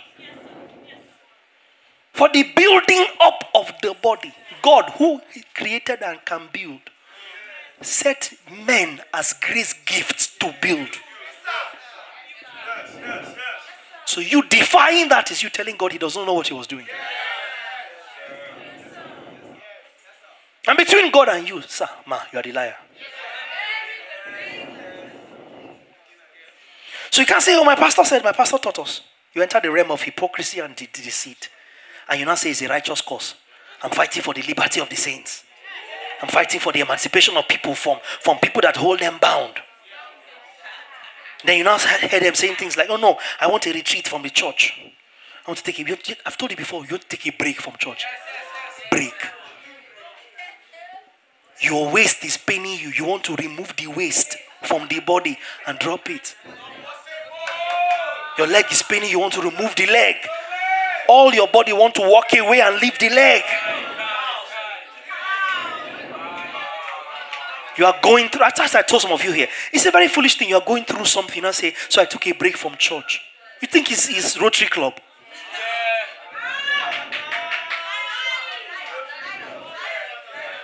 Pause your your, mem- your your subscription. So I want to take a break. Let me pause my subscription. Let me just, let me go and heal. Let me go and mend. Absalom is waiting for you. Because that vacuum will be filled. You hear them say, I was led. You're walking rebellion. Say, I was led. Who led you? I was led. The Spirit of God said to me to defy church leadership and defy your pastor. That Spirit should have told you since to leave and go and start your own church. So you are saying, it's righteous, retreat. I was led, but all along you are serving yourself. Second Samuel fifteen, we're in seven now, seven to ten. Absalom said to the king, please, go on. Let me go to Hebron and pay the vow which I made to the Lord. Verse eight. For your servant took a vow while he dwelt at Geshur in Syria, saying, if the Lord indeed brings me back to Jerusalem, then I will serve the Lord.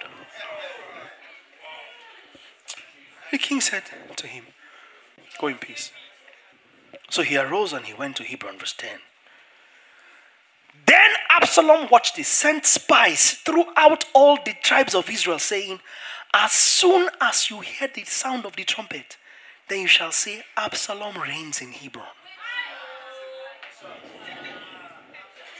As soon as I give the signal, Oya, follow me, you shall say, Absalom reigns in Hebron.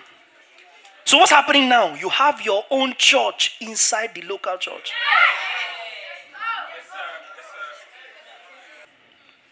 You have your own church inside the local church or outside it.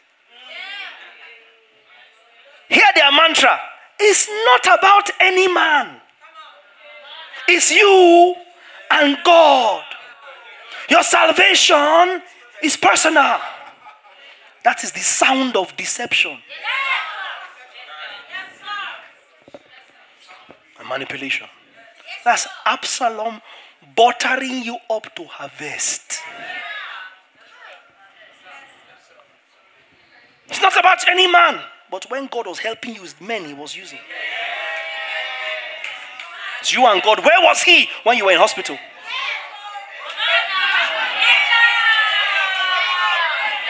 You and God. Where was he when you were in trouble?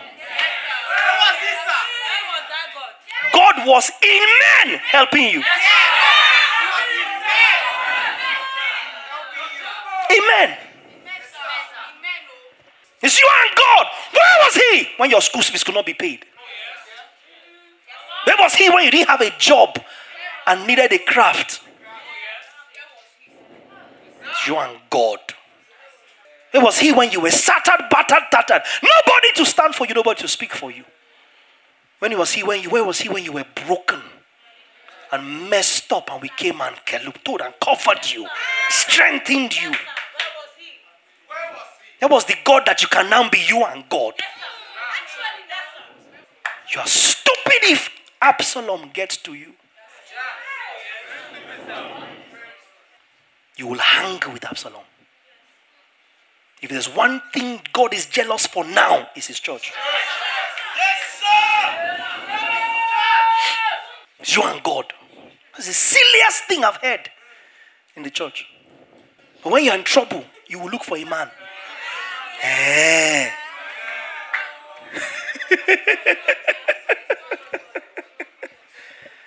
You pray to God, you look for a man because God answers in men. Oh yes, man is God's currency for dispensing the kingdom.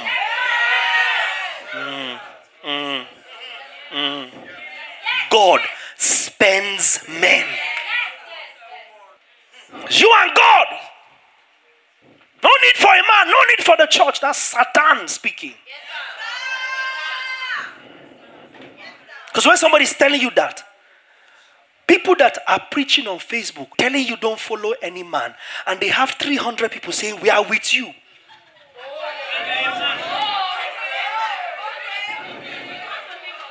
Una mumu never do.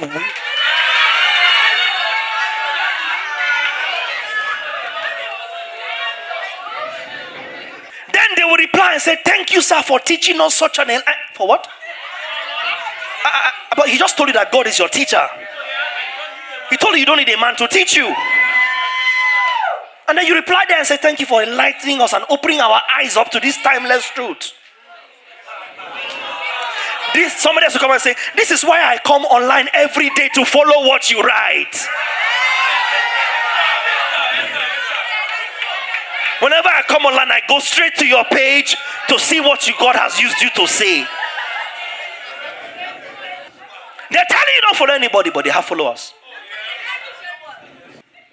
Yeah, they, they took this from me, they took that from me. Because like, again, like I said to you, it's not about what Absalom has done. It's about what they, Absalom has made you, has suggested to you that the king may not have done. I was thinking, what have you even done? Say, what, what is it? What is it? And then key people start to follow Absalom. Counselors. Supporters of the pastor. Pillars in the church. We're in verse eleven now. First Samuel fifteen. Second Samuel fifteen, eleven. And then he starts to validate the movement of Absalom. Yes, yes, yes.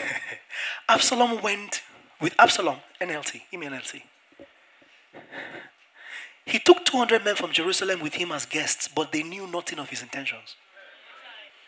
Because that's how people can surround you first, and they will give you validation. Next verse, verse twelve. While Absalom was offering the sacrifices, this is the next character I want to introduce to you. He sends for Ahithophel, one of David's counselors, confidante, right-hand man, presbyteros. Soon, because he had this one, many others joined Absalom. Because Absalom got one key ally from the king's court. Ah, if this one can turn against pastor. Ah, there's truth there, this thing. So they look for one person whose shift can validate their agenda. And then you will now go, ah, wait, oh. Ah, Pastor Ahithophel.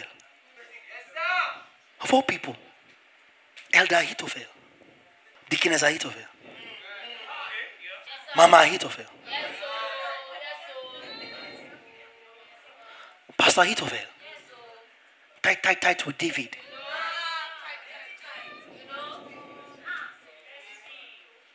Close like this with David, first name basis. Ah, can break ranks with David. Ah, this matter bad.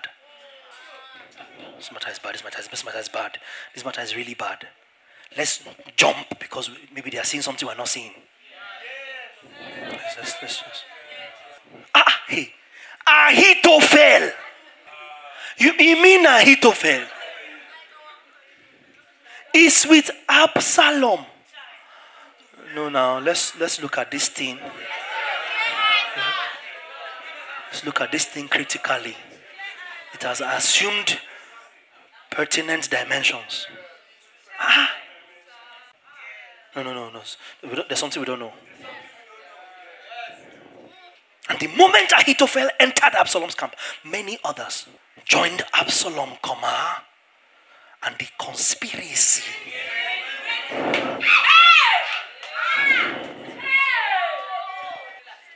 The message. Verse twelve. He managed to also, he managed to also involve Ahithophel, the Gilonite, David's advisor, calling him away from his hometown of Giloh. The conspiracy grew powerful and Absalom's supporters. I wrote here, if you are crucial to the work of the church, you are on Absalom's wish list. If you are crucial to the work of the church, You are in Ahito, in Absalom's wish list. You are in his card. Because Absalom will not go for anyone he thinks is not crucial. Yes, sir. Yes, sir. They need to validate their own sense of importance. Yes, sir. And to do that, you must go for, for the big fish.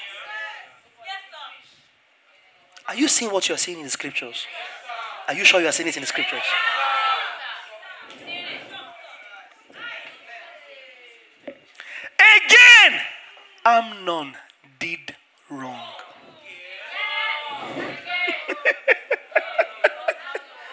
This story is now forty-seven years old.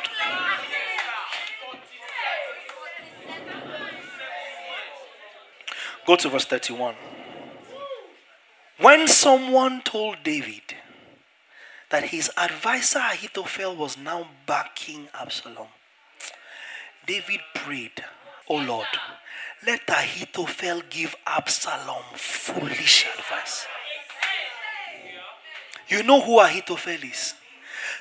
The person in church using their privileged information and proximity to cause maximum damage.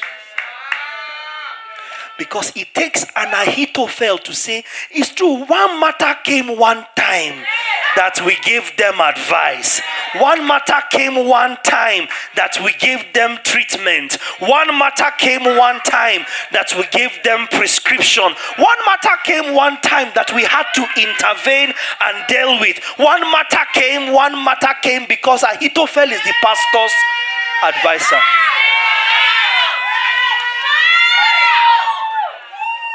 It's true. That lady. There was one time something happened with her.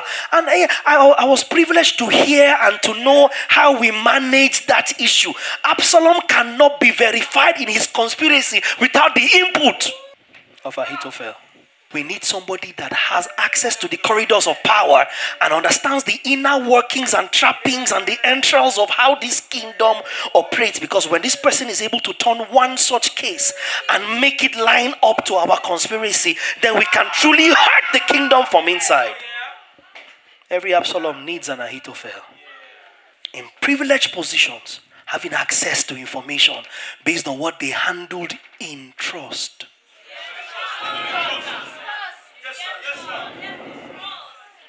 They handled in trust. It came all the way to the New Testament and repeated itself in Judas. Jesus asked him, "Oh, Judas, wilt thou betray the Son of Man with a kiss?" Because Judas walked in with soldiers to kill Jesus and went and smothered him with mwah, mwah, mwah, kisses.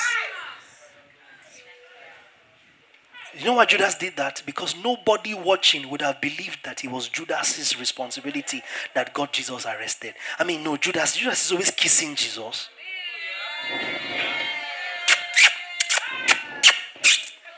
Always smooshing Jesus.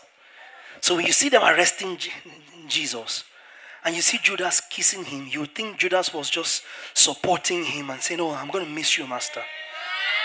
From the outside, you will not know that the kiss was the sign. Because Judas had told them, "Him whom you see me kiss, him shall you arrest." It took a Judas that said, "What will you give me to give you, Jesus?" It took a Judas. It couldn't be a Pharisee.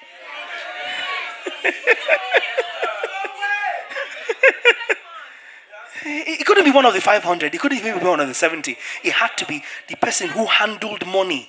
Who knows when Jesus is broke and when Jesus has not, doesn't have money. Who knows how much Jesus spends on each ministry trip. That was Judas now.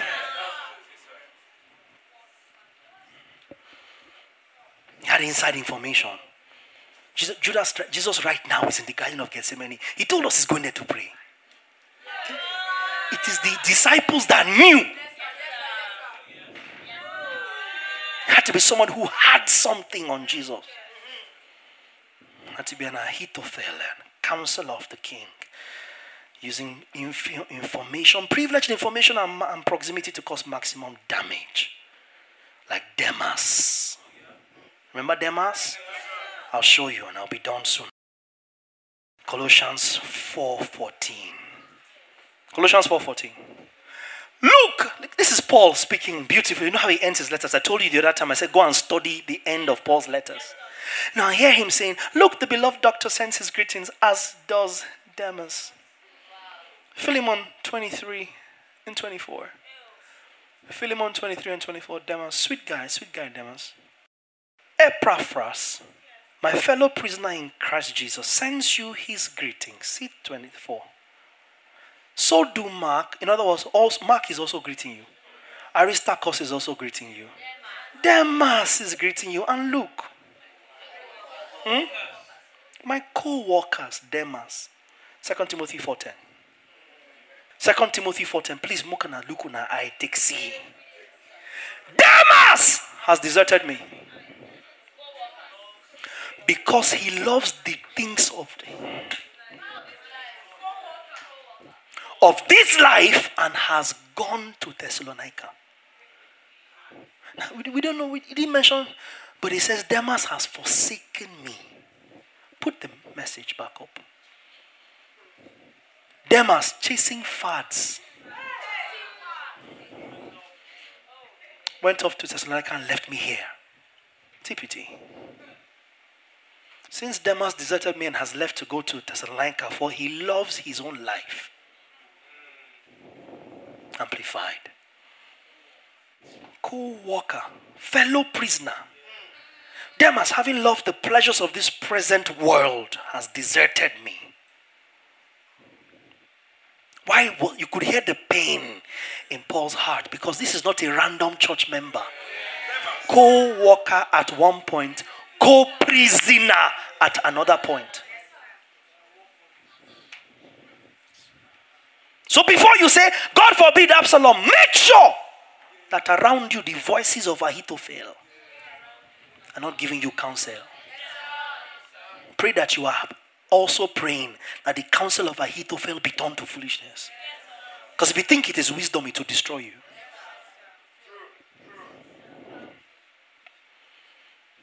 So you must be careful how fixated you are on yourself and material things. There's more to life than a man. There's more to life than a woman. There's more to life than money and position and fame and geographical location. There's more to life than going abroad. Some of us have seen it all and walked away from it, and you can't handle. You're going crazy because you're abroad.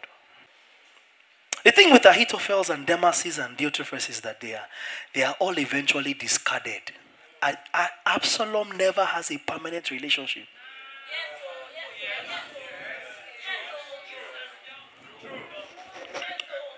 Absalom, never. Ahithophels are always left heartbroken, used and abused. Damases, when you finish, you are left with nothing. Ahithophel will not advocate for you. They just lied to you at the gate and said, oh, if only it was me, because he was chasing what he was chasing. It's you. Absalom will spend his money on you. For you. Absalom, no. Absalom only gives you a Trojan gift. It was never a proper fellowship. Second Samuel seventeen fourteen. Ah, yeah, yeah, yeah. I can see the end of, of this part three. Verse fourteen. Verse fourteen. Verse fourteen. Look at what's happening now. Then Absalom and all the men of Israel said, Hushai's advice is better than Ahithophel's. Go back to the message.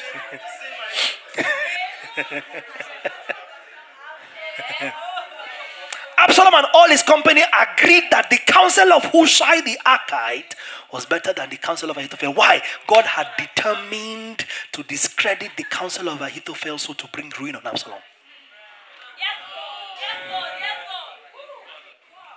Same Absalom sleeps and wakes up with all his men have better. Say, no, come on. Ahithophel is not even helping us so much. Hushai's advice is better.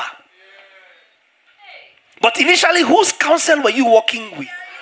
By whose counsel did you manage to reach the king? Because I, I skipped the details. David ran away from Jerusalem. Shimei was mocking and stoning him because of what the counsel Ahithophel gave. In their case, they succeeded in running David out of the city of David. No, not the palace is one thing. The town is one thing. David builds the city. Jebus was known as it was known before. Was built as the city of David and renamed Jerusalem. It was a desert town called Jebus because it was inhabited by the Jebusites before they crossed over into Canaan. There's nothing there. Nothing there. David built it. It was the city of David. So running out of town is one thing. Running out of the palaces and running out of the city he built. And being mocked by the people he raised along the road.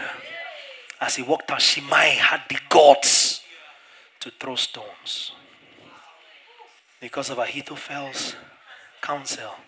Now Absalom had access to the city of David. And he got up and said, Hushai's advice now is better than Ahithophel's advice. So they stopped taking Ahithophel's counsel. Ahithophel vexed, verse twenty-three. When Ahithophel realized that his advice had not been followed, he saddled his donkey, went to his hometown, set his affairs in order, and hung himself. See, nobody who engages in conspiracy ends well. It is not of God.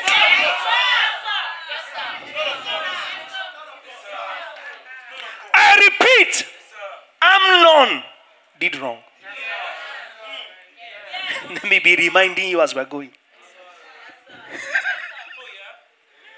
forty-seven years ago.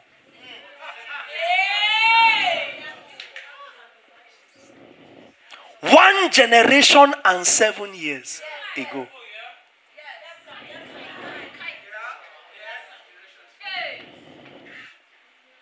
Mm. He's guilty. But you in this generation should have forgive, forgiven immediately. No justification for this nonsense. Your pain is not enough justification. He endured the cross, despised the shame for you. Ahithophel went to put his house. When he realized that he had been used and discarded, his story ended. Selfish ambition is destructive, especially when a personal vendetta is in play to avenge a perceived hurt. I wrote here, the counsel of Ahithophel must be frustrated if Absalom will be stripped of relevance and influence in the church. We must shut up Ahithophel. We must shut up and frustrate Ahithophel's counsel.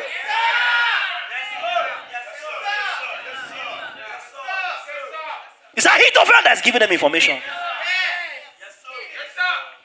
But for Ahithophel's insider information, Absalom would have had no clout in his conspiracy. So you leave Absalom. Frustrate Ahithophel's counsel. And Ahithophel will understand that they were not as relevant as they thought they were. Just an opportunistic relationship. Because you too, like Joab, you don't cooperate, they will burn your house. So I wrote here, while you're watching out for Absalom, look out for Ahithophel. Both around you and in yourself.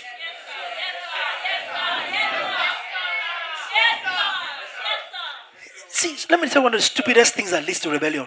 Me, I don't know, but what I know is that. I don't know, but the much I know is that. I think we should leave God to judge. But you see, what I know, what I heard is that. But you don't know.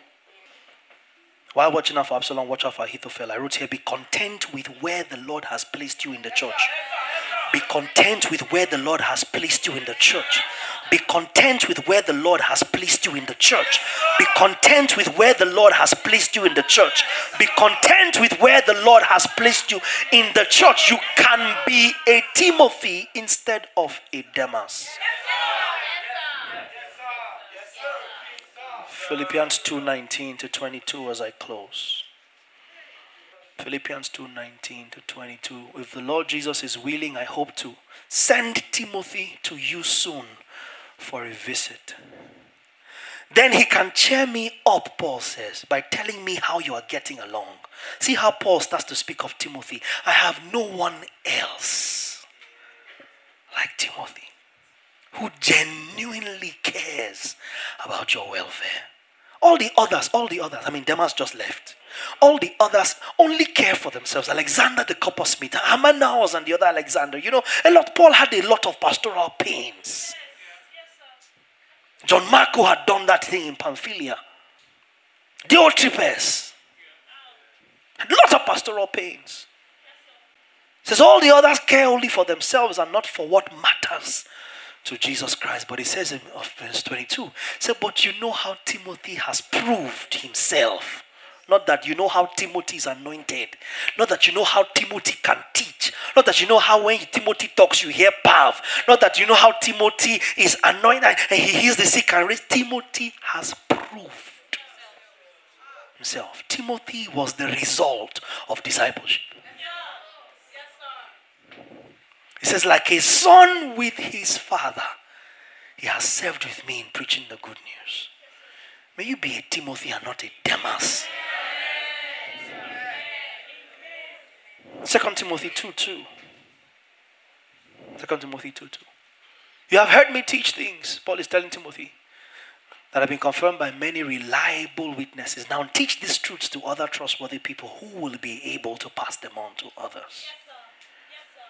Are you getting this? Yes, sir. Yes, sir. David had to run. That's how I started, remember? He had allowed Absalom to remain in the church too long and get too powerful. David patronized Absalom until he ran him out of his own city. These things were written for us as examples. A city he built from nothing. Not a city he inherited. Not a parish that he was posted to. Not a branch he was transferred to. A city he built. Cast out the troublemaker, they'll be quiet. Proverbs twenty-two, remember? He allowed Absalom remain in the church and get too powerful. He had loved him too much for the good of the kingdom. David had loved Absalom too much. And instead of bringing him to contrition, it enabled him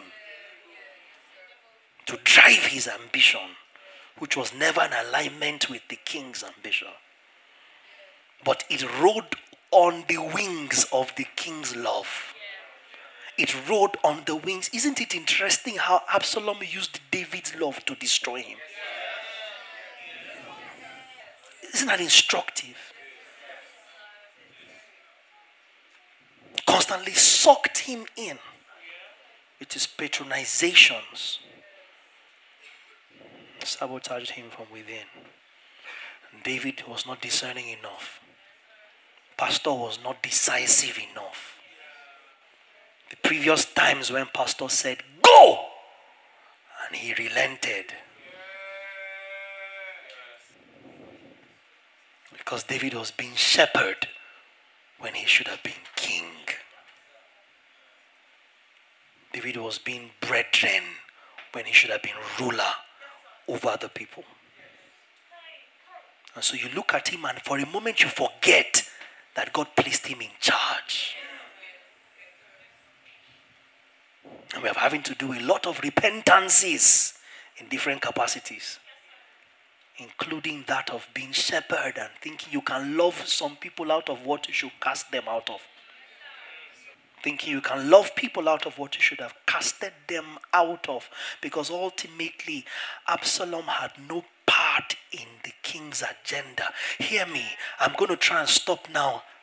Amnon had no part in the king's agenda. Tamar had no part in the king's agenda. He took the Beersheba-Solomon connection. All the drama with Absalom, all the drama with Adonijah, all the drama with Amnon, all the drama with Tamar was not relevant to the kingdom agenda of the seed of David. Never, apostle, never. All the drama when it was said and done, the seed of David was not to be counted in any of them. So really, after the drama, nothing spoiled.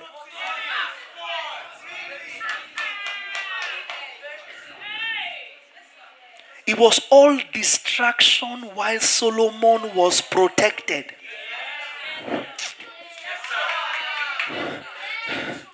You did all that you did and nobody's minding the bastard boy. And Jesus is coming through the bastard boy.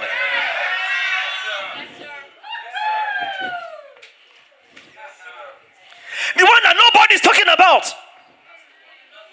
Why the legitimate children, the ones that feel like they're legitimate, are fighting? God already named his heir. And it was not in the drama. And that's Absalom's plan to increase his influence, to sabotage and to take over. Now David, David, this is crucial because David continues his sentiments and soft spot for, for Absalom.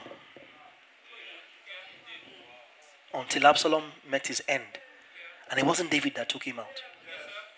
Second Samuel, we're in eighteen now, was one, and I'm done. Amnon was wrong. David was wrong.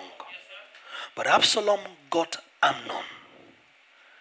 Absalom got David, but Absalom lost himself. Absalom took out everybody he intended to take out, including himself. Ahithophel, Hushai, David, Amnon, everybody. Joab's farm, Joab, and ultimately consumed himself. That's how envy ends.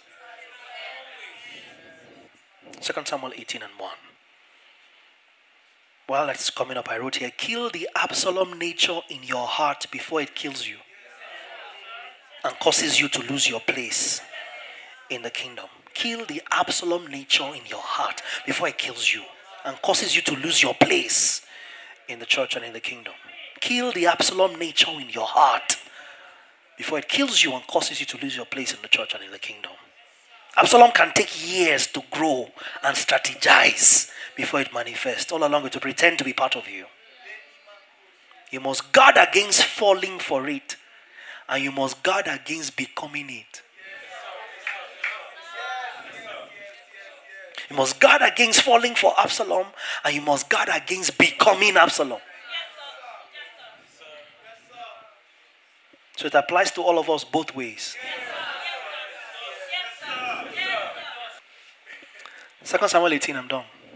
I'll pick up with the trick, part four. The trick called discipleship. That is what Absalom cannot budget for. Encountering a disciple. You notice the story. Who fell? Servants. Ahithophel was the only person of importance. One. Two hundred, who were they? People that followed him, who were they? People who had issues that Absalom diverted and deceived them that he can sort out. Nobody else of repute fell for Absalom. It's charlatans that fall for Absalom. is super hyper charlatans that become Absalom. Look on Samuel eighteen and one. I'm trying to get out of here. The trick called discipleship. That's the church's answer to rebellion. Yes, sir. Yes, sir. Yes, sir. David now mustered the men who were with him and appointed generals and captains to lead them. He sent troops out there in three groups, placing one under Joab, one under Joab's brother Abishai, son of Zeruiah, and one under Ittai, the man from Gath. The king told his troops, I'm going out with you. But his men objected strongly. You must not go, they urged. If we have to turn and run. Ha, look at this, oh, the trick called discipleship. And even if half of us die, if half of us die, it will make no difference to Absalom's troops. They will be looking only for you.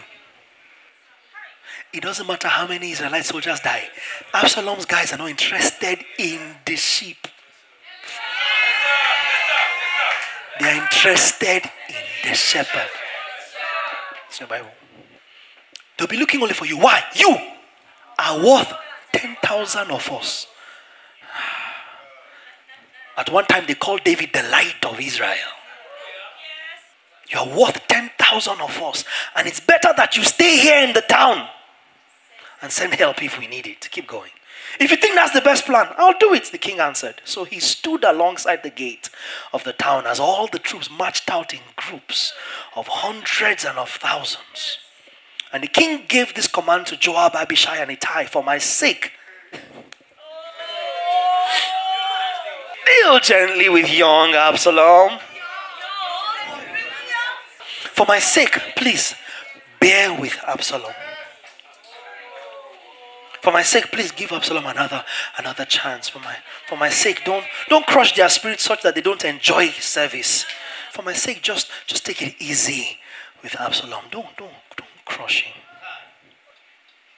And all the troops heard the king give this order to his commanders. All the troops heard. Keep going. So the battle began in the forest of Ephraim, and the Israelite troops were beaten back by David's men. Now, Israelite troops, Israelite troops is Absalom's army. The kingdom's army. It's Absalom's army. David's men now is David's men. But David's men were now Absalom's army. This was the same army by which David destroyed nation after nation and brought them under subjection. Now following Absalom. Because Absalom got Ahithophel. So that troops were beaten back by David's men. There was a great slaughter that day. twenty thousand men laid down their lives because of the conspiracy called Absalom, who had a single vendetta that did not have the interest of Israel at heart. Because of a grudge that did not have the interest of the nation at heart. See why we must teach this thing? Amnon was wrong. Look at the collateral damage. Because one person did not let go of a grudge. twenty thousand men laid down their lives, next verse. The battle raged across all the countryside, and more men died because of the forest, difficult terrain, than were killed by the sword. More collateral damage. Keep going. During the battle, Absalom happened to come upon some of David's men. He tried to escape on his donkey, his mule, but as he rode beneath the thick branches of a great tree, his hair, his glory, his influence, his beauty, his advantage, got caught in the tree. Ultimately, his ego crucified him. Got caught in the tree. He could not crucify his flesh. His flesh crucified him. Hung, hung him on the tree. As it is reason. you either hang your flesh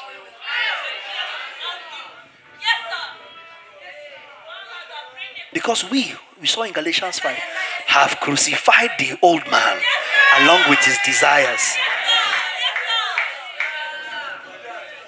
Because something must die.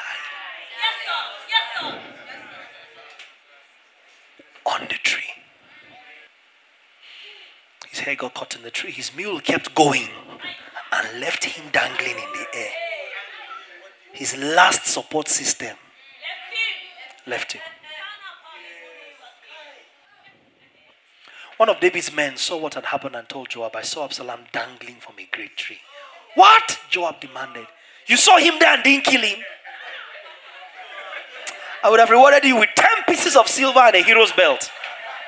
Joab. He's remembering his farm.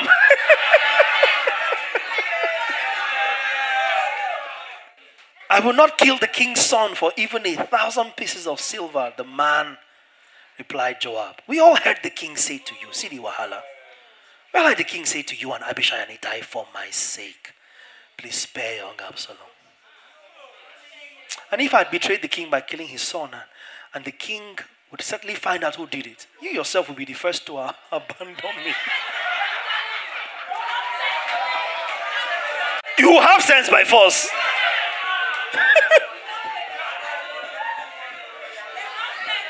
You have sense. Next verse.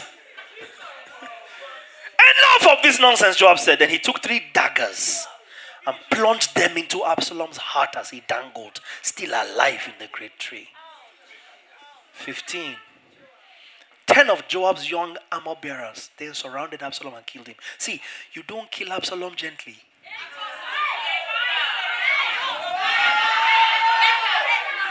Dangling dog by the hair on the tree. Donkey is gone. Is still no gridiron.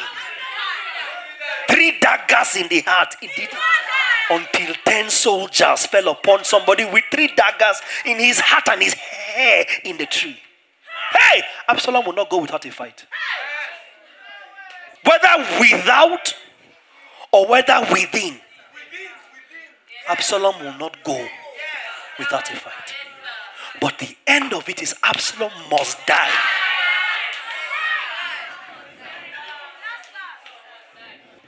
Absalom must die. Must be crucified, must be hung. Must. Must. Because most times they never ever plan for a life beyond when they are relevant. Absalom never thinks of a day where they will not ever have influence. Absalom always thinks he will always wake up and have church members around him. Absalom always believes that if three people left, thirty more will join me. Absalom doesn't believe he will lose who is with him. He believes other people will leave David and come. You three that have come, you four that have come, you six that have come, are proof that my ministry is working. So Absalom never plans for a day where he will never be relevant. And the destruction of a man whose ego consumes him lies just outside the plan he budgeted for.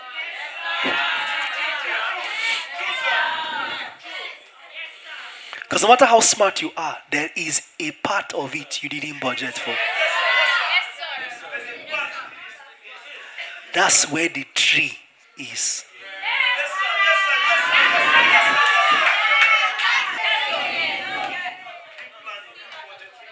That's where the tree always is. In the uncharted territory of your conspiracy. See, you are a good manipulator. No be all you plan. Mm-mm, mm-mm, mm-mm, mm-mm. It's kudos, as they say. Some people say kudos, you know. I mean, K U D O S, kudos, kudos, kudos, kudos. You well played, well played, well played. You've done great. You've done fantastic, excellent score points. But there is a part of it you didn't see. And your destruction and our deliverance is in that area that you didn't plan. Where we stand now as a church, we stand in the threshold of what Absalom could not see. We stand in the threshold of what Absalom did not calculate. We stand in the threshold of what they did not budget for.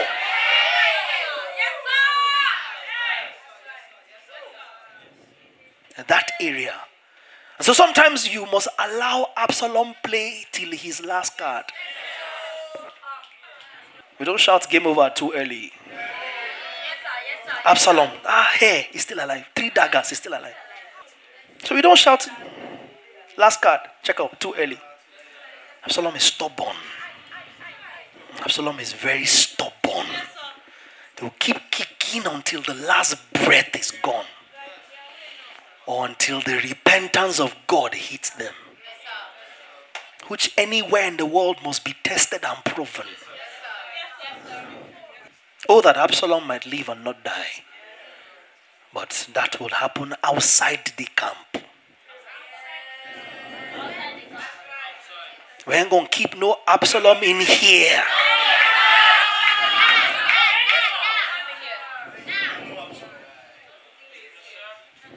So this is a riot act we're reading out.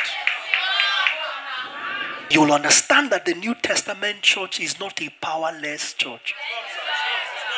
We are the repository of power. We take our stand. Ah, we take our stand. We take our stand. Absalom, Ahithophel, Demas, not found in us. You better open your mouth and pray that prayer for a few moments.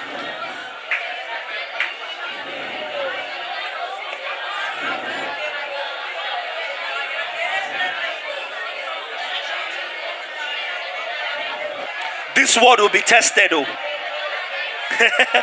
This word will be tested, oh. This word, if you are not praying, this word will be tested. You see, this word will be tested.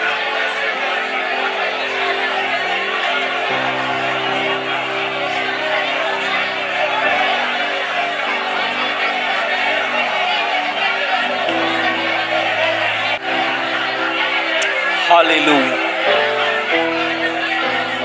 Hallelujah. Hallelujah. Thank you, Father. Thank you, Father. Well, that's it for today's teaching. We trust it has been worth your time. For more of these messages from our stables, kindly subscribe to our teaching podcast at w w w dot the basileia commission dot podbean dot com or via the Podbean app on your mobile device. For inquiries and further information, kindly send us an email to info at the basileia commission dot org or find us on social media with the handles at The Truth Simply Put or at Wa The Church. You can also send us an S M S, call us, or connect with us via WhatsApp on plus two three four seven zero eight eight one eight eight six four. Finally, if you would like to give to support the work that we do, kindly follow the Patreon link in our podcast or contact our office for details. Thank you.